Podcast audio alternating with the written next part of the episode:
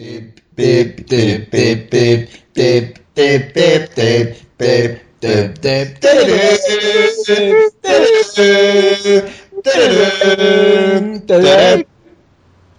sziasztok, üdvözlök mindenkit, én András vagyok, ez pedig a Túnap című podcast sorozat 53. adása. Műsorvezető kollégáim és egyben kórustársaim ezen a hétvégén. Lóri! Hello! Ádám! Aki nem énekelt, hello! És Gáspár! Hello! Ja nem, hey! Hey! Mi van? Rég voltál már elfelejtettem. Így van. Na hát nagyon örülök, hogy újra négyen össze tudtunk gyűlni. Nem tudom, Ádám, emlékszel-e, hogy legutóbb random, nem is random, hanem tematikus adást mikor vettünk fel négyen? Nem tudom. Lehetett az idő.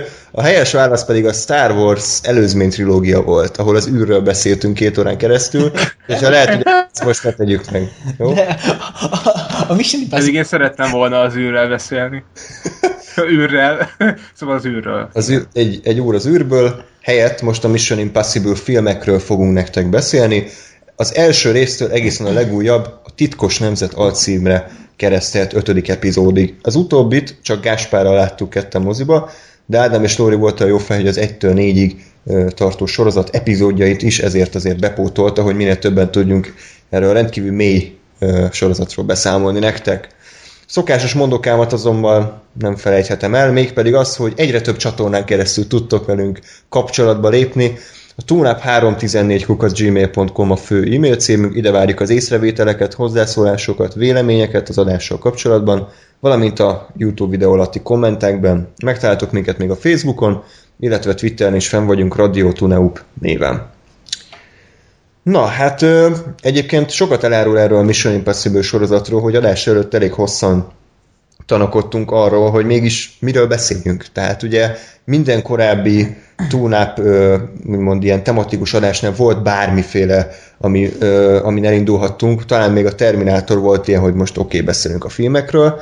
De itt a Mission Impossible sorozatnál én egyébként úgy érzem, hogy, és ezzel lehet, hogy vitatkoztunk, de egyik rész sem annyira fosás szar, hogy az átmenjen egy túlsó végletbe, hanem egész egyszerűen egy középszinten van az egész végig, se nem jó, hát néha azért jó, de igazán rossz se, és emiatt nem tudunk nagyon hosszabban, részletesebben beszélni róla, akciófilmekről beszélünk. Ennyi részemről ezt gondolom, vannak azért hullámzó részei, vannak jobbak, rosszabbak, de összességében, hogyha arra gondolok, hogy Mission Impossible sorozat, akkor az ugrik be, hogy egy ilyen középszerű, vállalható, de könnyen felejthető akciófilm sorozatról beszélünk. Többiek, mit szóltok? Igen. Yep. Végül is, igen, igazad van. Tehát én azért gondolkodtam, hogy ezzel részt vegyek-e vagy sem, de mégis megnéztem. Meg azért így beszélni mindig jó veletek. De azért... Lengetett François. Oké. Okay. Azért nem tiszteltelek meg titeket, hogy mondjuk a Hobbit utáni szánalmat, azt megosszam veletek, de most a Mission Impossible-lel kapcsolatos totális érdektelenségemet átadom nektek majd. Úgyhogy valószínűleg ezért nem voltam tematikus adásoknál, tehát csak a fröcsögő Star Warsnál voltam, Hobbitnál pedig szerintem nem lettem volna szalonképes. Igen. Hát akkor térünk is rá, ugye azt tudni kell, hogy a Mission Impossible az egy sorozat volt régen, nem is tudom, 70-es, 80-as években, tehát ilyen régen futott, Győzhajú csávó volt a főszereplője, tehát ilyen Leslie Nielsen-szerű, nem hiszem, hogy ugyanazokat a kunszokat csinálta, mint a Tom Cruise az új epizódokban, tehát ez gyakorlatilag egy ilyen újraindítása ennek a filmsorozatnak, és 1996-ban készült az első rész. Ez ugye azért fontos, mert Lórival nemrég néztük a Golden Eye Aranyszem című James Bond filmet, ami 1995-ös, és nem akarom, Lóri, a filmet a porig alázni, de a kettő között én azért nagyon nagy különbséget éreztem hozzáállásban, érettségben, stílusban, és nem feltétlen nevezném azért a GoldenEye-t egy rossz filmnek, de nekem a Mission Impossible első része azért jóval komolyan vehetőbb, összeszedettebb és szórakoztatóbb volt, mint a James Bond film az inkább ilyen vicces, játékos, blödli volt, az szerintem az a Mission Impossible 1, az még a mai napig egy vállalható kém, thriller, akciófilm. Az se egy világcsodája, de azért működik. Lóri, mit szólsz ehhez? azt, hogy hát, nyilván lehet beszélni a két filmről, és valamilyen szinten össze is hasonlítani, de én azért kerülném ezt az összehasonlítást, mert a Bond széria addigra az 58. részénél tartott, és ott is rengetegféle filmet láthatunk, rengetegféle felfogással. Az volt a Pierce-nek az első filme, a Golden Eye? Nem gondolom, elvitték egy ilyen újabb irányba, ugye például Roger Moore az rohadtul nem ez a fajta felfogás volt.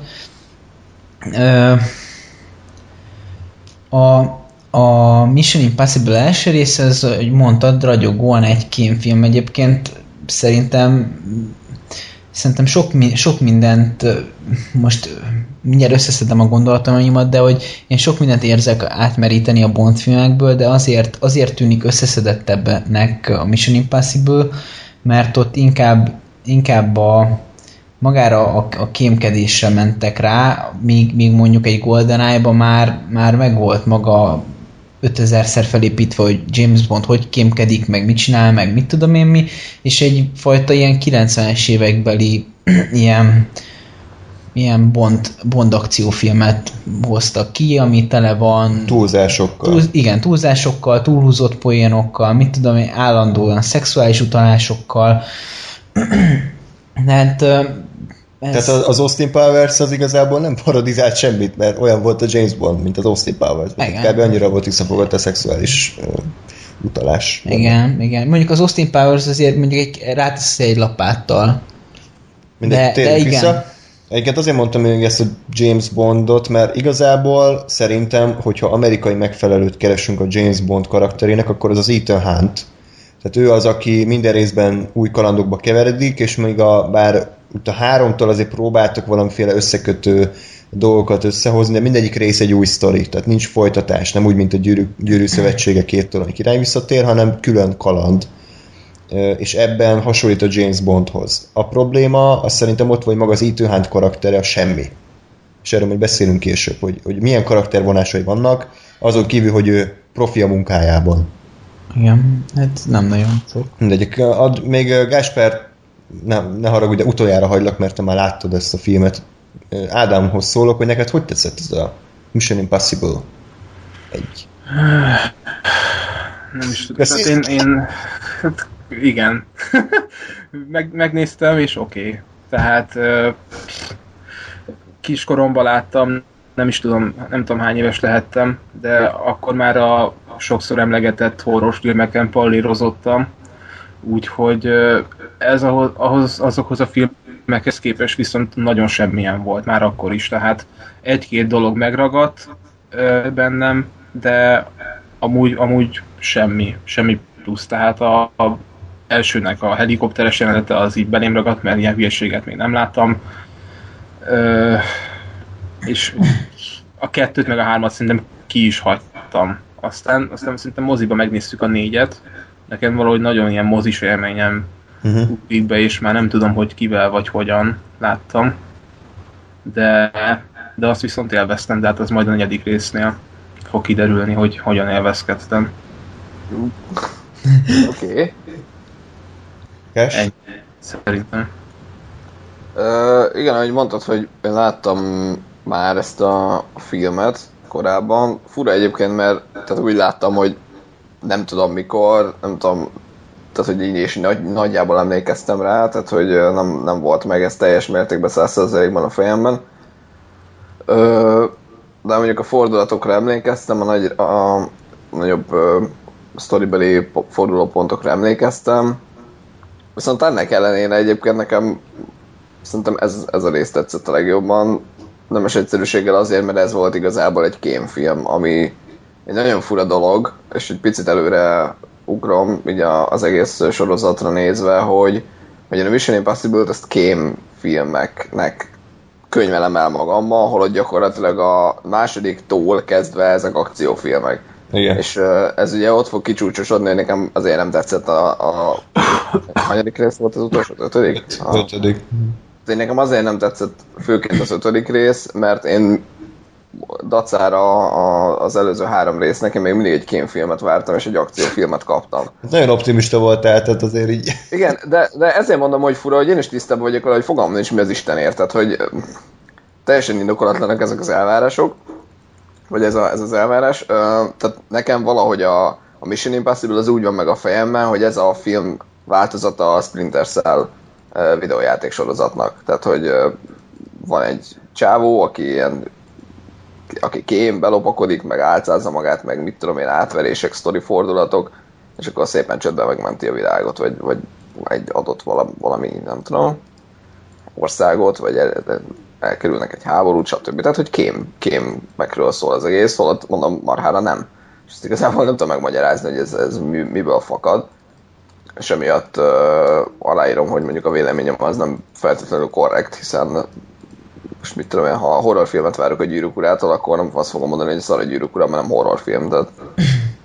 És én ezt most leszögezem, hogy ez nekem elég előttes, teljesen benne van a véleményemben. Az első részt egyébként nekem, mondom, tetszett pont azért, mert még kémfilm, és én ezt tartom a legjobbnak a sorozatból. Uh-huh. Egyébként nekem kellemes meglepetés volt. Én ezt a filmet valahogy soha nem láttam, tehát kimaradt az életemből. És amikor a Mission Impossible filmek szóba kerültek, akkor valahogy mindenki megfeledkezett erről. Tehát egyszerűen erről a filmről már nem beszélnek szerintem. Nincsenek idézhető jelenetek, nem találkozom vele szinte sehol. Tehát én úgy gondoltam, hogy ez olyasmi lesz, mint a Mad Max 1. Hogy a Mad Max 1 az gyakorlatilag így elveszett a süllyesztőben, és csak azért nézi meg bárki is, mert a Mad Max 2-re kíváncsi. És a Mission Impossible 1 viszont szerintem korrekt film, tehát teljesen jól össze van rakva. Tetszett az, hogy a többi részhez képest nagyon kis léptékű, tehát csak egy kém, valóban egy kémfilm. Egy árulásról szól, és nem arról, hogy van egy nagyon gonosz ember, aki az egész világot el akarja pusztítani. Ugye mindegyik James Bond film nagyjából, meg Mission Impossible film erről szólt, és nekem tetszett az, hogy az első rész az egy ilyen intimebb, fókuszosabban, ilyen szó most már van, sztorit adott.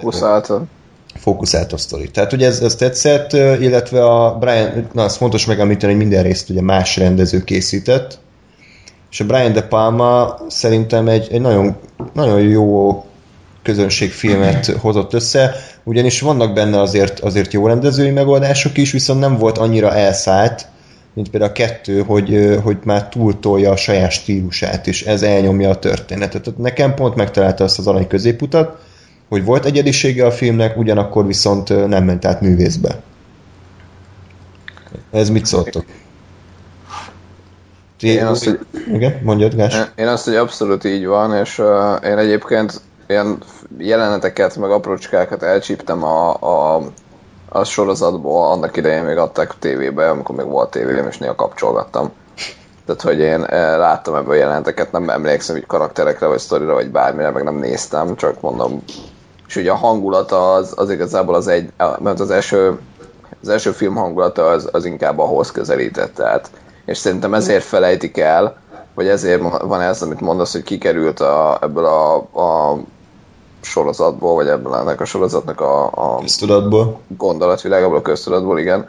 Mert ugye az első része szerintem inkább a sorozatnak a film változata, még a másodiktól indul be gyakorlatilag maga a Mission Impossible franchise, és működik úgy, mint egy mozifilm sorozat. Vagy én ezt érzem, és szerintem ezért lóg ki egy kicsit az első rész, mert ott még nem hiszem, hogy franchise építés vagy hosszas folytatások elkészítése volt a cél, hanem az, hogy hát itt van egy, mit tudom, 10-20 évvel ezelőtti sorozat, csináljunk belőle egy filmet. Uh-huh. És nekem a hangulata, meg a látványvilága, meg az egész film az nagyon hozza ezt a 70-es évekbeli hangulatot, ami nekem egyébként nagyon tetszik. Ez és a film, igen, ez komolyan veszi magát ez a film egyébként. Igen. És szerintem a De Palma is tényleg jó volt. Valahogy hirtelen úgy emlékszem, hogy volt egyszer egy ilyen mi az úristen történt pillanat. De nem emlékszem, hogy mi volt az sajnos. Ja. és az a baj, hogy nagyon sokszor leszünk így szerintem a sorozat kibeszélése folyamán, hogy mi az úristen, hogy nem emlékszünk dolgokra, mert vagy legalábbis én, és fokozottabban, mint amennyire egyébként nem emlékszem dolgokra, pusztán azért, mert nekem a teljes Mission Impossible sorozat az olyan, hogy amíg nézem, addig oké, addig lekölt, és amint vége a filmnek, én gyakorlatilag elfelejtem, és törlődik a három negyede. Ez nem azért van, mert szar, hanem azért, mert nem kiemelkedő, hanem egy ilyen, megnéztem, jó volt, csá. És ezért is vagyok bajban egyébként, gondoltam, hogy összefoglalom a történetet, de nem tudom. Tehát van valami akciócsoport, akik végrehajtanak egy küldetést, most annak a küldetésnek a végén ennek az akciócsoportnak a tagjai azok vagy meghalnak, vagy eltűnnek. És Tom Cruise marad csak életben, és őt vádolják a CIA, vagy nem tudom kicsoda, vagy a IMF, hogy ő árulta el őket. És akkor csavarják össze-vissza, és akkor kiderül, hogy a spoiler, hogy a John Voight a gonosz. Ennyi. Hát jó, csak nekem az a bajom ezzel az egésszel, hogy tehát a jelenet, amiben elindul a konfliktus, elmondja, hogy tehát ki a gonosz. Mert tehát én nem tudom, hogy ti hogy voltatok, de szerintem nagyon szarú volt ez megcsinálva. De melyik mire gondolsz? Hát azt így látom, hogy így a pisztoly az úgy kanyarodik a kamera elé, hogy ez csak saját maga lőheti le magát. Ja, most az elejéről beszélsz, igen. Amikor a John Voight meghal? Igen. Hát azért, mert láttuk a kémet, amiben ugyanez volt, hogy azt hiszik, hogy meghal a Jude Law. Ez spoiler, aztán kiderül, hogy mégsem hal meg. Na de várjál, de itt láttam azt, hogy tehát befordul a pisztoly, és nem tuti nem volt képzetes. Jó, hát amúgy én is. Tehát egy másodpercig nem lepődtem meg. Mi volt az, hogy így áll egy helyben, jaj, üldöznek, és semmi nem volt ott. Tehát egyszerűen ezt el lehetett volna bújtatni, és akkor legalább lett volna valami meglepetés, de az első pillanattól kezdve tudtam, pedig én nem vagyok az a nagyon okos valaki, aki kitalálja a film végigcsavart. Én minden hülyeségnek felülök, tényleg. Engem mindig félrevezetnek ezek a dolgok, de ez... Hogy a Hobbit jó film. Na jó. Igen. Amúgy a John Voight miért nem azt játszotta el, hogy megfojtják? Akkor nem kellett volna sérülnie. De az, hogy egyedül volt a híd közepén, és ilyen piros festéket dobált magára. Igen. Jaj, eltaláltak! A folytogatás az így mehetett volna, aztán úgy csinálja, mint hogyha lelökik a hídról. És azt is felvette volna a kamera. Nem tudom. Jó, hát azért radikálisabb az, hogyha lelövik, és látod, hogy vörös... Ketchup. Tehát, hogy vérnek látszó ketchupet a picskol. Nekem egyébként ezzel nem volt gondom. Tehát, jó, én mondjuk emlékeztem erre a fordulatra. Tehát, hogy én azt tudtam a mostani nézéskor, hogy a John Voight lesz a főgonosz. De miatt nekem ez azért működött, mert vagy ezért nem... találtam, hogy azért... Szóval. Tehát, hogy tudtam, hogy ez fog történni, ezért nem volt számomra ez egy... Ez ilyen Bartos Csé István kirohanás. Igen. Volt. Aki tette, az küldje egy e-mailt, megjutalmazzuk. Egyébként... Szóval, befejezni a mondatomat. Jó. Lóri, mindjárt szót kapsz majd. Tehát, hogy nekem emiatt én nem akadtam fenn ezen a dolgom, vagy nem az volt, hogy úristen mennyire szar, és szerintem... az volt a céljuk, vagy hát tehát, hogy működött ez a dolog annak idején is valószínűleg, hogy biztos volt, aki kitalálta, vagy biztos volt, aki észrevette, de szerintem a többség azért bedőlt ennek, vagy tehát bedőlhetett ennek az átverésnek, és szerintem ez egy tök jó átverés volt. Nem tetszett az, hogy hogyan játsszal a saját halálát. Hát az ötlet jó, a megvalósítás az kicsit kopott. Hát, de mondjuk nyilván ez az egész filmre azért érződik, hogy az egész nekem a hangulatán, meg a megvalósításon, ugye folyamatosan azt mondtam a film közben, hogy én ezzel nem azt érzem, hogy ez egy 96-ba készült film, hanem azt, hogy ez egy 70-es, 80-as években készült De Palma film. Nekem, bocs Lóri, mindjárt szót kapsz, nekem egyetlen egy jelenet, azt mondom, hogy ez tökéletes, pont az, amikor behatolod abba a terembe. Tehát szerintem az egy klasszikusan jó jelenet. Mármint hát amikor lejön a plafonról. Igen, és jó, de hát az epic szerintem. Hát de az epic, és az tényleg jó. A többi része lehet, hogy már túljátszott, meg idejét múlt, de az a jelenet, az megnézzük 20 év múlva, és ugyanilyen jó lesz.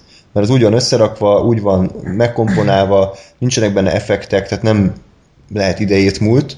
Szerintem az például kurva jó. Hát nem véletlenül, hogy azért az a része viszont benne van a köztudatban, hogy zúl le a fehér szobába és megáll a padló fölött Tom Cruise, tehát az a része szerintem nem felejtődik el. Meg hát ezt azért rendesen meg is erőszakolta a következő pár film. Hát mindenhova be kellett tenni. Na Lóri, mit akartál mondani? Szóval, hogy igen, ki akartam emelni azt az egy-két részt a filmből, ami viszont szerintem jó volt. Ez volt az egyik, ugye az a leereszkedés a tetőről, vagy a szellőzőből. Illetve a film elején, nem tudom mennyire emlékeztek. Aztán mielőtt momentum, meg Lóri megtelt ebben a filmben is. Jaj, minden filmben ezt De szerintem baromi jó, és ez tetszett is, hogy tudod, leülnek a szobába, és akkor megbeszélik, hogy mi lesz a küldetés.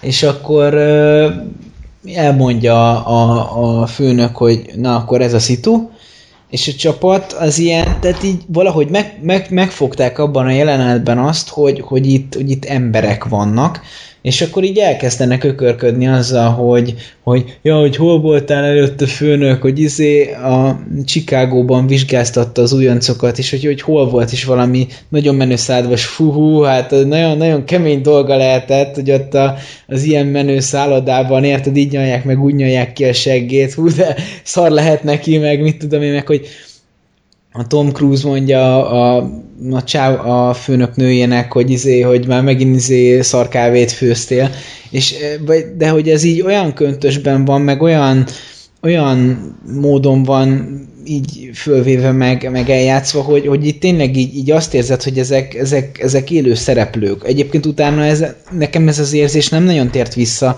de abban a jelenetben nagyon működött, hogy én ott tényleg elhittem, hogy tényleg van egy ilyen csoport, akik millió egy ilyen kém küldetést megcsináltak, és akkor ők ökörködnek, meg elmennek sörözni, meg mit tudom én, és így, tehát van valamiféle karakterük, de ez tényleg nem nagyon jön elő.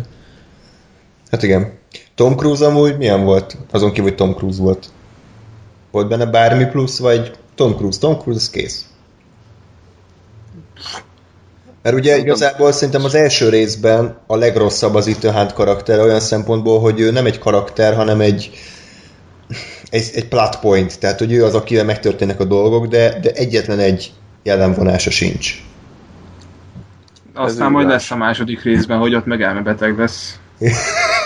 Az autós jelenetnél mondjuk. Igen. És hát egyébként szerintem az első részben, én, amennyire emlékszem, még ráadásul egy ilyen kis passzív karakter is volt. Mármint olyan szempontból, hogy inkább csak úgy történtek a dolgok, és Ethan Hunt meg úgy, hogy ott volt, és próbált reagálni, tehát, de nem az volt, hogy most én vagyok Ethan Hunt, és akkor megmentem a világot, hanem úgy kitalálgatták, hogy mi legyen, és kb. Az volt, de amúgy ebben abszolút igazad van, és tényleg ez, főleg az első részben nagyon igaz, hogy maga a karakter az nem karakter, és akkor visszacsatolok én is a James Bondhoz, hogy igazából a James Bond se egy nagyon bonyolult karakter, tehát mondjuk a klasszikusokat nézve, tehát ugye azért a Daniel Craig ér az talán egy picit próbál a karakterre fókuszálni, vagy a karakterre is fókuszálni, de hogy tényleg az összes korábbi James Bond filmben a James Bond az egy ilyen teljesen kétdimenziós akárki volt, hogy menő vagyok, én vagyok a brit titkosszolgálat legjobb arca, és meg kúrok mindenkit. Tehát de ez is valami, ez is több. De igen, és hogy ez is kurva egyszerű, és nagyon-nagyon minimális, kétdimenziós, de hogy mégis legalább egy mondatból összefoglalható karakter. Az Ethan Huntról tényleg nem lehet elmondani semmit. Egyébként a fura módon a 4, vagy mi az 5 rész végén sem. Tehát, hogy ő kb. Ugyanez a senki marad, egy picit valakibb lesz, de nem nagyon. Nem, hát egy semmiből átvált egy tipikus, átlagos akciófilm főszereplővé, akinek van felesége, és ennyi, és szereti őt. Tehát ennyivel gazdagodik, de semmi más nem tudunk meg róla. Igen. Lóri? Hogy tehát a James Bondhoz még az is hozzátartozik, hogy hogy tehát vannak, tehát színészenként, meg korszakonként van egy-egy külön felfogás. Most nem, tehát régen láttam már végig a szériát, de van amelyik szereplőz, az is hozzá tartozik, hogy azért a James Bond nem hülye, hanem kreatív, intelligens ember, mindamellett, hogy nőcsábász meg mit tudom én mi is. Tehát például még a Sean Connery az nem arról híres, hogy mindenkit agyonver, azért már Daniel Craig az mindenkit agyonver. Tehát, hogy így mindenki, tehát mindegyik máshogy van megfogva, és tehát minden szereplő máshogy játsza el James Bond. Jó, nyilván, de azért mondjuk ezek az alapvető dolgok, amiket elmondtam, azért ezek szerintem mindig James Bondban benne vannak. Igen. Tehát az, hogy aztán ezentúl hogyan vannak árnyalva, az nyilván meg lehet, most én egy nagyon, nagyon alapvetően összefoglalható karakterrajzról beszélek, vagy azt hoztam fel, ami mondjuk az Ethan Huntból még ez is hiányzik. Csak hogy most ne a James Bondról kezdjünk. Persze. Tehát hogyha a hirtelen Mission Impossible 6-ban nem a Tom Cruise játszaná a szerepét, hanem mit tudom mondjatok akárki, mit tudom a Chris Pratt. Nem, a Chris Tucker. Chris Tucker, és akkor... és akkor, vagy Uma Thurman. Igen, és akkor te vagy a rendező, és akkor így, hogy magyarázod el a karakterét a színésznek? Hát így, hogy írod le? Sehogy. Ez Ethan Hunt, akit korábban Tom Cruise játszott. Semmi, nem tudsz róla mit mondani. Tehát is ez egyébként nem egy nagy hiba a filmben, tehát nem azt mondom, hogy, mert ez nem egy olyan film, tehát ez a film az a sztoriról szólt, és nem a karakterről. És ezzel nincs baj. Csak a később vált ez inkább gázzá, amikor később sem mélyítik. És akkor még egy utolsó dolog az elsőről, hogy nektek hogy tetszett az, hogy, mert én azt gondolom, hogy minden Mission Impossible filmnek szar a főgonosza, hogy az elsőben igazából nem volt főgonosz, és ha volt is, akkor az utolsó 5 percben derül ki, hogy ki azt. Nektek ez tetszette, vagy inkább ilyen, hát mondjuk ilyen súlytalaná vált az egész? Hát nekem személy szerint, ha nem tudtam volna már a film első 20 percében, hogy ki a gonosz, akkor jó lett volna. Uh-huh. Mert szerintem ez jó, hogy nincs végig egy karakter. De kettőben? aki végig gonosz. Erre mondják azt, hogy elüsítöm a fegyverem. Oké. Na mindegy, tehát én nekem nem volt vele gondom, nekem az a volt gondom, hogy berángatnak egy helikoptert a csalagútba, és aztán hirtelen megáll a vonat, és megáll a helikopter is, meg ilyen baromságok. Gáspárral is beszéltük, hogy így egy másodperc alatt áll meg a vonat. Igen, és hirtelen lehegyeződött pont egyetlen egy ilyen rotor darab, és az pont úgy áll meg, hogy majdnem elvágja a torkát, de pont nem. Jó, hát ez mondjuk cool volt szerintem. Igen, de az rohadtul nem illett nekem annyira a filmbe. Tehát ez a film az úgy megvolt egy normális szinten, ahogy ti mondtátok, olyan emberi léptékű, de ez már olyan olcsó hollywoodi lépték volt. Hát ez volt a váltás, amikor átváltott a következő műfajba, mint az összes többi rész. Tehát már nem az, hogy az első rész végig fókuszált, igen. Hanem az utolsó 10 percben átmegy abba, amivel a többi rész lesz. Igen. Na, ez nekem nem tetszett egyébként, kifejezetten nem tetszett. Ádám, még valami gondolat az első filmről? Igen, 3 gondolatom van. Az első az, hogy a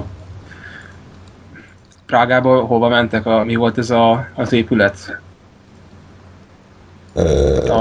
Igen, ennyire maradtam. Valamilyen konferenciaterem, vagy nem tudom milyen királyi lakosztály, ott mi a fasz keres a CIA-nak az összes aktája a gépen?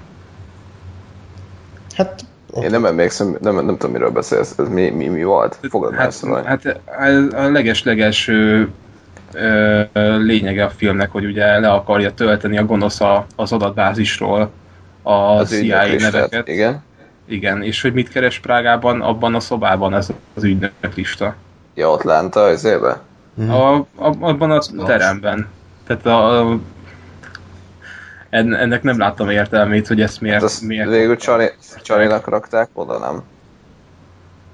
Tehát ugye végén kiderült, hogy ez egy Csali volt, hogy lebuktassák az egészet. Mert ugye egyébként meg a tényleges lista, ugye, ami a feloldó kódos volt, az meg Langley-be volt, mert ugye oda törtek be ott volt ez a padlóra leereszkedős történés. Ja, jó. Meg hogyha jól emlékszem, most ez nem mond ellent annak, amit az Ádám mond, vagy megkérdőjelezett, de hogy ott csak a kelet-európai ügynök lista volt, hogy jól emlékszem, és legtöbből meg a teljeset lopták el. Ja, jó, oké. Akkor a másik az, hogy engem egy kicsit zavart azért a leereszkedős jelenetnél az, hogy tényleg minden szemvizsgálat, hogy be tudjon lépni, akkor úgy volt, minta, meg minden szar is, azért egy kibaszott kamerát nem voltak képesek berakni, azért ez egy, most ezt így felnőtt fejjel mondom már, meg gyerek fejjel, ott így néztem, hogy leereszkedik, meg az izzadtságát is elkapja, de azért ez egy kicsit jó, de most ez mégiscsak egy Mission Impossible film, nem egy Richard Linklater, úgyhogy... Nem volt az kamera? Hogy ebben a részben még nem volt az, mert későbbiekben ugye nagyon sokszor csinálták azt, hogy meghekkelték a kamerát, igen, itt nem volt kamera. Nem volt. Igen, akkor a John Voight az meg miért hozzá el a Bibliát abból a kibaszott hotelból? Azért, amiben... Ethan Hunt, hogy jól gonosz. Igen. Nem tudom. Úgyhogy... Hát igen, tehát azért nem tökéletes a forgatókönyv, szóval. Illetve még egy utolsó gondolat, hogy azért Gáspár mondta, hogy ez a film nem akart több részt, de én nem tartom azért ennyire ártatlannak, hiszen a legvége az pont arról szól, hogy a John Voightnak a helyébe ül be, és kap egy új megbízást. Úgyhogy nagyon durván felvezeti azt, hogy itt még jöhetnek következő részek. Szerintem az csak szimplán egy gag volt. Tehát, hogy... Hát azért ezt mégiscsak meglépték, szóval bőven benne van az, hogy akkor kíváncsi vagyok, hogy most mit kap. Jó, nyilván, tehát nem úgy zárják le, hogy megy a sétál el a robbanással ellentétes irányba, és akkor így belekacsint a kamerába, aztán ennyi. Hanem... Jó, de ha belegondolsz, ugye mondtam, hogy, tehát, hogy ez egy sorozatból készült, és a sorozat is nyilván arról szólt, hogy minden epizódban volt, vagy hát gondolom én minden epizódban volt egy ilyen feladat, vagy valami sztori, és...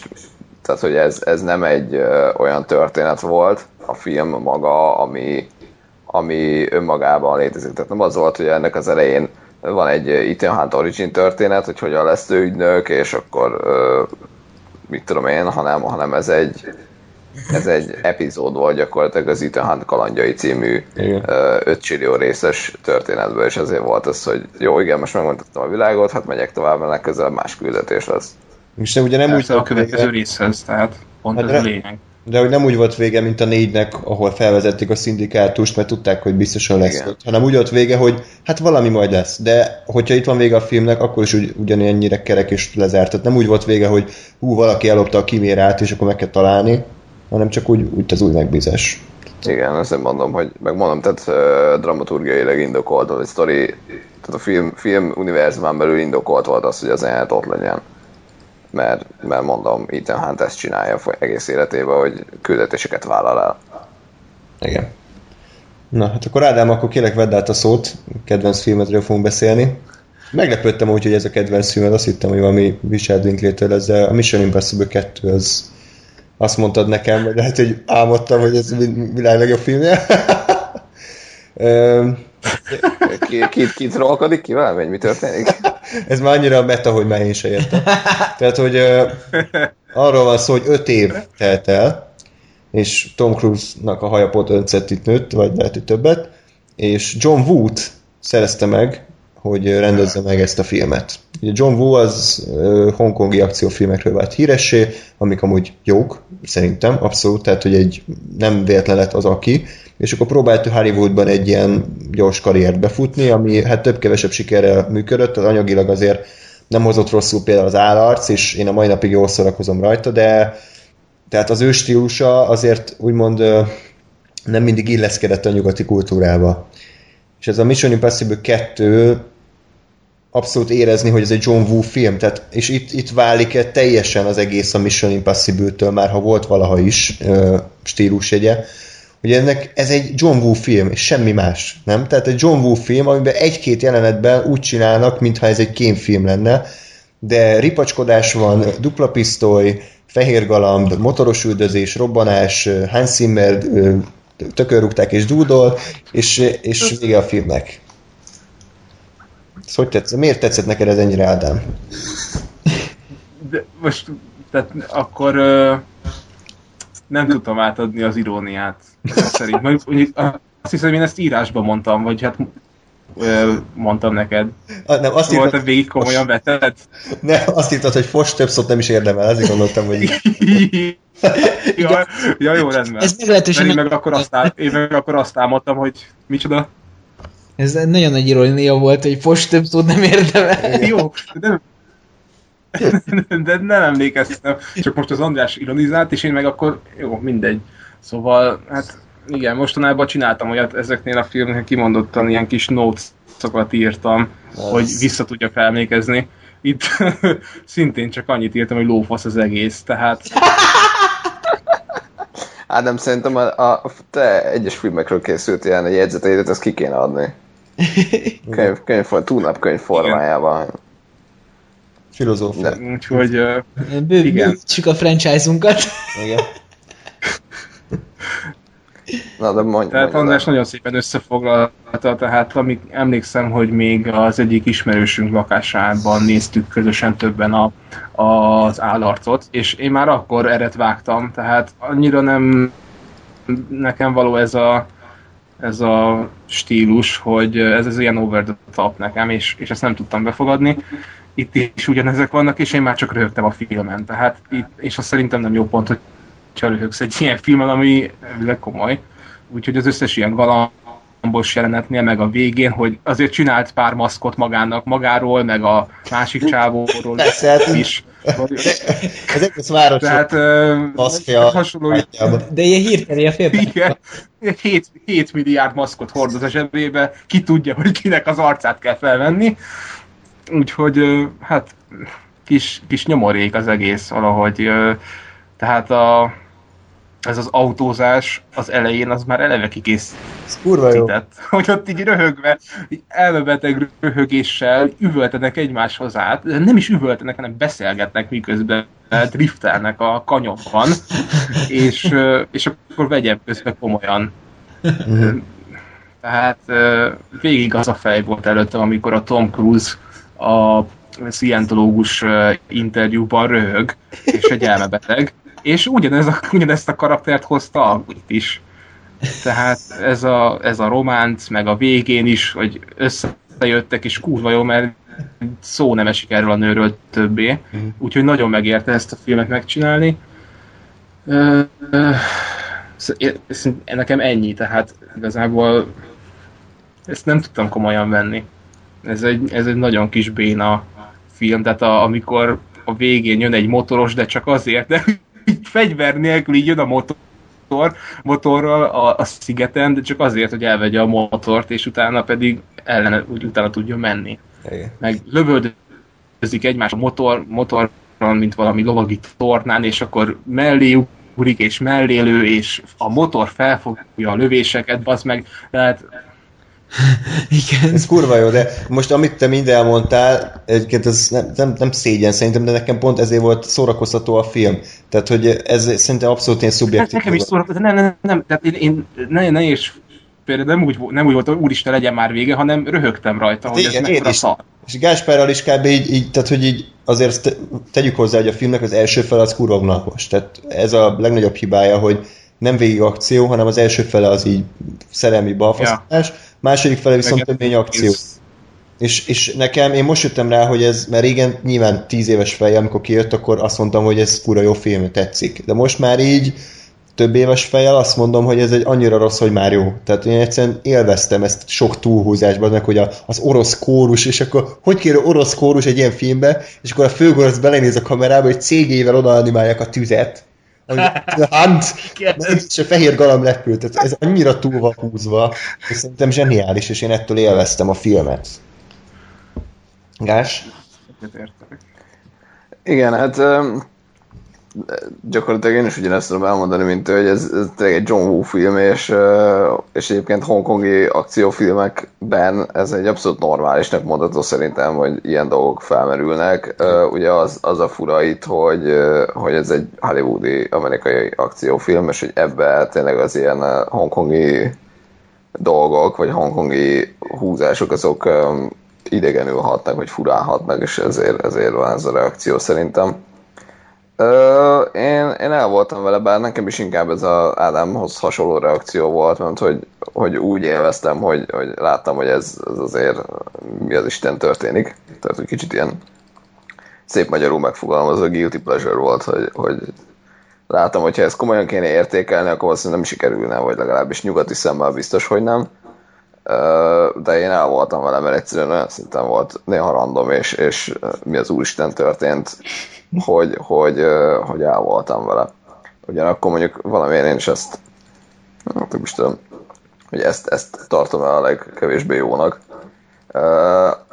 Az is igaz egyébként, hogy valóban az eleje azt szerintem rohadt unalmas, tehát azt, hogy megpróbálják ezt a kicsit, csak hogy megint visszatérjünk ilyen James Bondos vonalat behozni, hogy azért ugye ez egy ilyen nőcsábász, és az a csaj, akit 5 másodpercet egyszer kúrnak, és akkor már nagy szeretők lesznek. Én ezen voltam kiakadva, hogy a filmnek a dramaturgiája az arról szól, hogy ő kurvára szerelmesebb a nőbe, és hogy akkor meg akarja védeni, meg akarja menteni, meg ugye fel kell áldoznia, tehát hogy végig kell néznie azt, hogy a nő, akit ő szeret, az a főgonosszal hetyeg, mert hogy el kell csábítani, hogy kiszedje belőle a már nem is tudom mit, mert a sztori megint egy sor volt, és azt is elfelejtettem.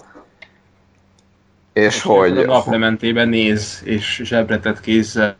Igen, és hogy ez, tehát maga ez így elmondva nem egy rossz dolog, tehát szerintem ez egy jó drámai helyzet, hogy tényleg van egy nő, akit szeretsz, viszont ő is ügynök, és ezért ki kell bírnod azt, hogy igen, most a főgonosz, aki el akarja pusztítani a világot, már nem emlékszem, hogy ez volt a sztoriban, mindegy. Nem, pénzkart, mint mindenki. Jó, mindegy, tehát hogy van egy főgonosz, és hogy ő végig kell nézett, hogy kúrja a nődet, és hogy ez egy ilyen lelki dráma, csak ez a film sorozat még erre nem annyira volt alkalmas, meg hogy ugye ezt a nőt, meg ezt az egész helyzetet ebbe a filmbe hozták be, és nagyon nem volt nekem hiteles, hogy most tényleg azt látom, hogy és nem is ismerték egymást a nővel, tehát nem az volt, hogy behozták a nőt úgy, hogy ja, egyébként igen, látoltunk már 95 küldetést együtt, emlékszel? Ó, persze, tehát hogy még egy ennyi sem volt benne, hanem tényleg abban a filmben találkoztak, és el kellett volna hinnem, hogy ők méretetlenül szerelmesek egymásba, és nekem az olyan szinten nem volt hiteles, hogy itt bukott el a dolog. Bocs, annyit tehát módosítanék, hogy a nő nem ügynök volt, hanem egy tolvaj volt egyébként. Ja. Tényleg, jó. Tehát tolvaj volt, ugye ott találkoztak, hogy el akarta lopni ezt a szart, és akkor ugye emiatt bérelték fel, hogy akkor tudom én épüljön be. Jó, de ezt mondom, hogy az ügynöket azt hiszem feltételes módon mondtam, hogy egy ilyen sztori az működhetne. Ja. De mindegy, szóval ez így, ahogy itt meg volt csinálva, itt nekem nagyon nem működött. Lóri? Fú, hát én sokat hívottam. Nekem ez a 2-3, ez ilyen nagy mély pont. A 2 tényleg ez mentette meg nekem is, hogy azért így nevettem rajta. Tehát ezt együtt nézve mondjuk szerintem kurva jól szórakoztunk volna rajta. Igen, ebben biztos vagyok, de hidd el, hogy én pont ezt éreztem, amikor egyedül ültem előtte, és így tudtam, hogy hogyha együtt lennénk, akkor most én is nevetnék, de most inkább csak talán kicsit nevetek, vagy annyira nem, és így, aha, jó. Menjünk tovább. Tehát nem lett a kedvenc filmed akkor? Nem, de látom meg, tehát igazatok van, de tehát hogyha mit tudom én, megiszunk egy liter bort, és leülünk megnézni. Lóri nem szóval literekben ér, igen. Hát egyébként az 1 liter, ez nem olyan sok, de mindegy. Jó, Lóri, oké, nem sok egy liter bor, ezt is rögzít veled. Nem, hát nem sok, nem mondtam, hogy kevés, de azért soknak sem sok. Kimarja a gyomrodat, nem szólok semmit, itt vége van a mondatnak. Én nem vagyok olyan puha pölcsvág. Na, akkor vissza a filmre. Jó. Igen, szóval hát így én pont ezt éreztem, és ezen agyaltam, hogyha itt én együtt lennénk, kiszogatnánk, megnéznénk, biztos vagyok benne, hogy jól tudnám rajta magam érezni. Nyilván akkor is úgy álltam volna föl, hogy most komolyan ez történt ebben a filmben, hogy de hogy oké, de ez erről szól, és ez, ilyen is kell, meg ez is jó, de ezt így egyedül, meg alkohol nélkül, nagyon szomorú élmény. Mit tudom én, nem azt mondom, mert egy-két poénon én is nevettem, meg egyébként tehát nem volt rossz, de hogy azért így az első rész után egyrészt nagyon nem ezt vártam, másrésztről elkezdett undorítóan Hollywood szagú lenni nekem, és és nem tudom, tehát ez az egész nőberángatás is nekem olyan erőltetett volt, ami, tehát amit Gáspár mondott, én is pont ezt gondolom róla, hogy egyébként itt dramaturgiailag, vagy főleg, hogyha ügynökkel történt volna, akkor az tökre működhetett volna, de rohadtul nem így történt, és erőltetett volt az egész is. Ráadásul én már tényleg azt vártam, hogy már a 60. állatszot épik le magukról, mert már senkiről sem volt biztos, hogy ő az, aki. Igen. Tehát rögtem van egy olyan jeleneten, hogy mit lelövik a főgonoszt, és akkor ez a főgonosz anyjának a mosónője volt, vagy mit. De ez kurva jó egyébként, és akkor térünk rá, ez egy debil film, tehát ez konkrétan olyan film, mintha egy 8 éves találta volna ki. Tehát annyira ostoba. Tehát, hogy egyszerűen nem, tehát még csak egy csírája sincs annak, hogy ők mondjuk egy okos filmet akartak volna csinálni, ennek van bármiféle értelme, nem, ennek a filmnek semmi értelme nincsen. És tényleg ezek a maszkok, tehát egyszerűen nekem a kedvenc jelenetem, ami az egész filmben a kedvenc jelenetem, amikor ugye van az a nagy robbanás, amikor a fehér galamb arcon szarja Tom Cruise-t, és akkor ugye bunyózik azzal, aki a Dracula volt a Van Helsingben, a szőke ügyével, és akkor így itt a vágás, akkor a főgonoszot ripacskodik, meg táncol, meg nem tudom mit csinál, és akkor behozza a szőke, ugye Ethan Huntot leragasztott szájjal, és akkor így elsütem a fegyverrel, szólakol, és akkor lelövi a Huntot, és akkor jön az orosz kórus. És akkor így beindul a zene, és akkor Tom Cruise már bőrkabátba fut, és akkor letépi az állarcot, és akkor egy a főgonosz, így Gáspár egy 3-szor visszatekertük, tehát így a sejből így ilyen hangotat ki, és olyan fejet, mintha tényleg a tökei lógna 3 mókus, és és akkor utána én okay. Tehát, hogy ez a film, ez egy debil film, és aki ezt tudja élvezni, mint mondjuk én, annak az 1 órától érdemes szerintem egyszer egy nagyobb társasággal részegen. Mert úgy jó. Én egyébként fura, de továbbra is azt mondom, hogy én annak idején néztem ilyen 80-as évekbeli hongkongi akciófilmeket, és abban simán vannak ilyenek. Igen. Tehát, hogy én azt mondom, hogy ezért ezt nem feltétlenül lehet, vagy kell erre azt mondani, hogy ez rossz, mert hogy valószínűleg, hogy hongkongi szemmel, vagy keleti szemmel nézve, ezzel semmi probléma nincsen. Csak ugye a mi esztétikai érzékünk az ugye nem erre van beállítva, hanem valami teljesen más, valami tök nyugatira, és ezért tűnik ez furának. Tehát most ahogy így elmondod, hogy ugye ordít a főgonosz, így random bevágva, ha most ezt így elképzelem egy ilyen ázsiai filmbe, egy ázsiai csávóval, tehát hogy abszolút látom, hogy ott ez simán van. Igen. Csak ott jobban elfogadod mennyiben, mert az a közeg, de itt hülyén jön ki. Igen, és mondom, hogy igazából szerintem ez a legfurább, vagy ez a legérdekesebb része a filmnek, mert így elemzési szempontból, hogy tényleg hogyan működik egy nem nyugati struktúra, vagy egy nem nyugati film, egy nyugati környezetben.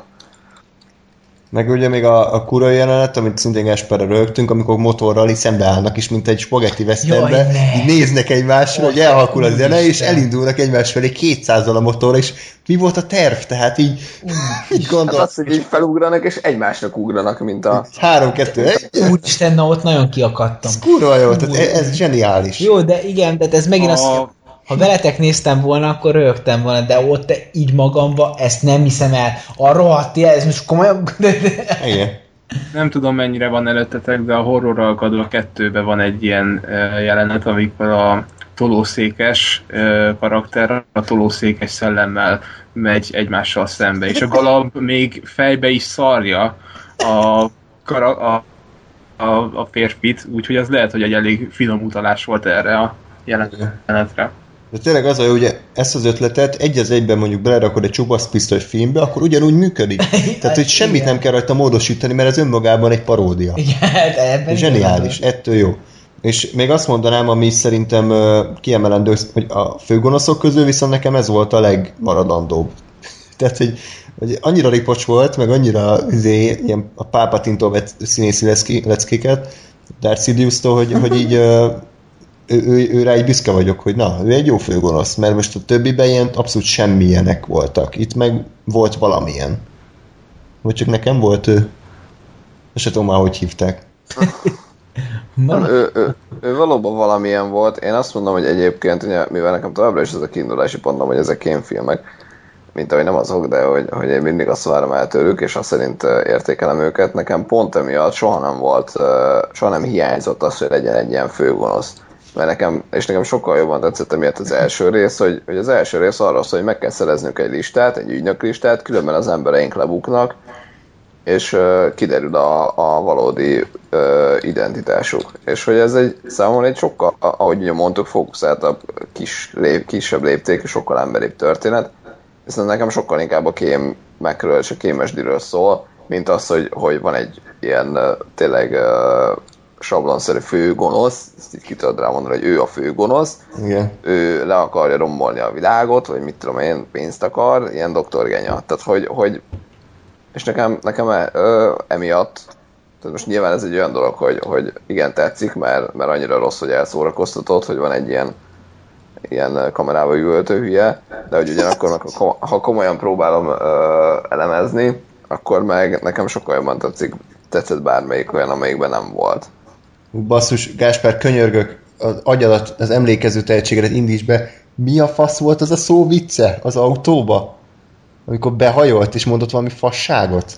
Nem emlékeztek? Kinek? A főgonosznak, amikor mondott valamit a csajnak, amikor a csaj már beadta magának a mérget, és akkor ott behajolt a főgonosz, és mondott valami olyan szar szóviccet, hogy... Ilyen mérget, mi történt ebben a filmben először? Ez az a film, amiben a gyógyszergyár kifejleszt egy... Várjál, valami hamupipőke vagy? Igen! Te vagy igen, ajaj, várjál, az lesz az. Oké, most így 5 perc csinálni, nekik újra ne próbálj visszatékezni. Mert én azon agyaltam. Na, várjatok nekem még itt meg van úgy, hogy csak mondd el, hogy ez melyik jelenet, mert fogalmam nincs, és én visszahallgatom, aztán elmondom szívesen. Az irodaházas lövöldözés után, amikor Tom Cruise kiugrott a Glóriába, az ablakon, utána igen. Van egy jelent, amikor főgonosz meg a Naya valami autóban vannak, kiszáll a főgonosz, behajol, és úgy van vége a jelennek, hogy te leszel, nem hamupipőke, hanem valami barom. Szerintem. Jó, oké, megkeresem. Na, pillanat. Addig még azt mondanám, hogy ami elmondható a filmről, mint pozitívum, és nem feltétlenül így, mint korrekten vagy objektíven pozitív, hogy ez a film, ez valamilyen. Nem? Tehát ennek van egy stílusa. Ha rágondolsz, hogy Mission Impossible 2, akkor beúrik, hogy ez egy milyen film. És a 3, az viszont semmilyen. Tehát az a film, az egy egyenes vonal. Semmi nincs benne. A 3-ra tudod, mi jut az eszembe? Mi? A pillanat, amikor bejön apukám, a filmben, vagy nem? Nem, így a szobámba, így még a film első harmadában vagyunk, ott vagyunk az IMF földiszállásán, ott van a nagy én vagyok aha. A fő köcsög, így azt mondja, én ezt a filmet láttam tegnap, ezt vetítették a tévén, mondom, na persze, majd pont ezt a filmet, ez melyik film? Ja, hát ez amikor mond pár dolgot a filmről, ja, és ez a csávó lesz a végén, aki elárulja őt, és így... Köszi! Köszönjük szépen! Hát akkor most erről ennyit.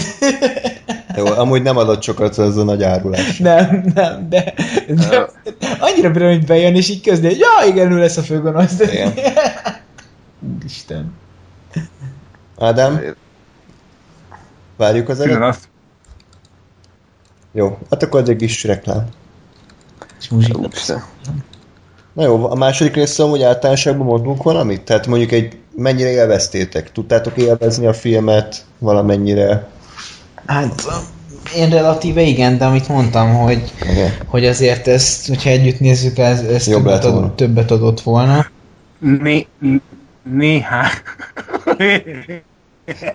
Néhány óra múlva úgy fogsz bekerülni a történelembe, mint a titokzatos mi a fasz volt? Bacipipőke. Bacipipőke? Úristen. Igen. Na ugye ez azért van, mert Ennyire vehető komolyan ez a film. A bacipipőke. Ez egy doktor genya beszólás egyébként egy-egybe kb. Tehát az a lényeg, hogy a vírusnak az utolsó megmaradt példányát, azt a csaj magának beadja, hogy ugye a gonosz őt ne ölhesse meg ne kerülhessen a gonosz kezébe, és akkor erre nyögi be ez a fasz. Na hát zseniális tényleg. Magyar fordítókat innen pacsi, kíváncsiak eredetiben mi volt, bár lehet, hogy jobb, nem tudom. Na, Mission Impossible 3, izzadok, hogy miről beszéljünk, mert a Mission Impossible 3 egyébként valami olyasmi helyzetben volt szerintem, mint anno a Batman Begins. Volt előtte egy ripacskodó fosás film, ez a Batman és Robin, és ugye utána viszonylag könnyű dolga volt, hiszen egy nem túl magas szintet kellett megugrania. És hogyha objektíven nézzük, akkor a Mission Impossible 3 egy jobb film, mint a Mission Impossible 2, de én nem mondanám azt, hogy jobban szórakoztam rajta, sőt, így utána harmadjára látom, és néztem, és így semmit nem váltott ki belőlem. Tehát kb. Egyetlen egy olyan jelenet nem volt, amikor izgultam volna, meghatódtam volna, nevettem volna, vagy beleértem volna magam az eseményekbe. Csak az a baj, hogy ugyanúgy agyatlan, mint az állat. Lehet, hogy azt csináljuk, hogy tehát azt oké, hogy a sztorit nem fogjuk tudni összerakni, de legalább felsorolunk pár jelenetet, ami ebben a filmben volt. Tehát, én simán azt hittem, hogy a harmadik rész a kimérés. Nem, tehát a harmadik... és egyébként a harmadik résznek a sztoria, az szerintem kalapszar, de... A nyúlláb. Tehát ez az a nyúlláb. Az a lényeg, hogy úgy kezdődik a film, hogy amit szerintem elég jó, Tom Cruise egy székhez van szögezve, ott van előtte a csaj, és akkor Philip Seymour Hoffman az mondja, hogy ja, igen, robbantó töltet van a fejedben, hol van a nyúlláb, tehát nyilván ez az első dialóg a filmben, és akkor kiderül, hogy van ez az Owen Davian, nem tudom, hogy hívták, a Philip Seymour Hoffman, ő egy valami fegyverkereskedő, és akkor ő meg akarja szerezni a nyúllábat, amire amúgy kurvára nem derül, hogy micsoda, tehát semmit nem tudunk meg a nyúllábról, a McGuffin amúgy a filmben, és akkor igen. Ja, igen, ez, már tudom, ez amiben felesége van. Meg ez, amiben a Philip Seymour Hoffman van. Igen. Ez az a film, amiben megtudjuk, hogy Ethan Huntnak van egy csaja, akit nem tudom, hogy már a felesége, vagy még nem, csak... Nem, eljegyzi, mielőtt elindul, és aztán százasodnak a végén? Vagy nem, közben. Igen, tényleg. Közben, és akkor mindegy, van a gonosz... Nem a Twilight. Az eljegyzés, és kulin csatlakozunk be. Igen. És akkor van a gonosz Owen Davian, aki meg akarja szerezni a nyúllába, de itt hát nem hagyja, és akkor ott üldözik egymást, meg átalakul. Tehát azért nem nehéz beszélni a sztoriról, mert annyira kásás, annyira nem tudom egyszerűen összefoglalni, mert egyszerre van sok szál, egyszerre meg semmi. Tehát ez nem egy, ilyen szempontból nem egy jó forgatókönyv. Nagyjából arról van szó tényleg, hogy ebben a részben hozzák be az Ethan Huntnak magánéletét, ami mondom egyébként semmi, tehát egy olyan szinten mesterséges érzelmeket akar kiváltani a nézőbe, vagy mesterséges eszközökkel, hogy emiatt engem rohadtul nem érdekelt, hogy mi van a nővel. Ti mit szóltatok ez a filmhez? Engem sem. Nekem eszembe jutott pár dolog most már.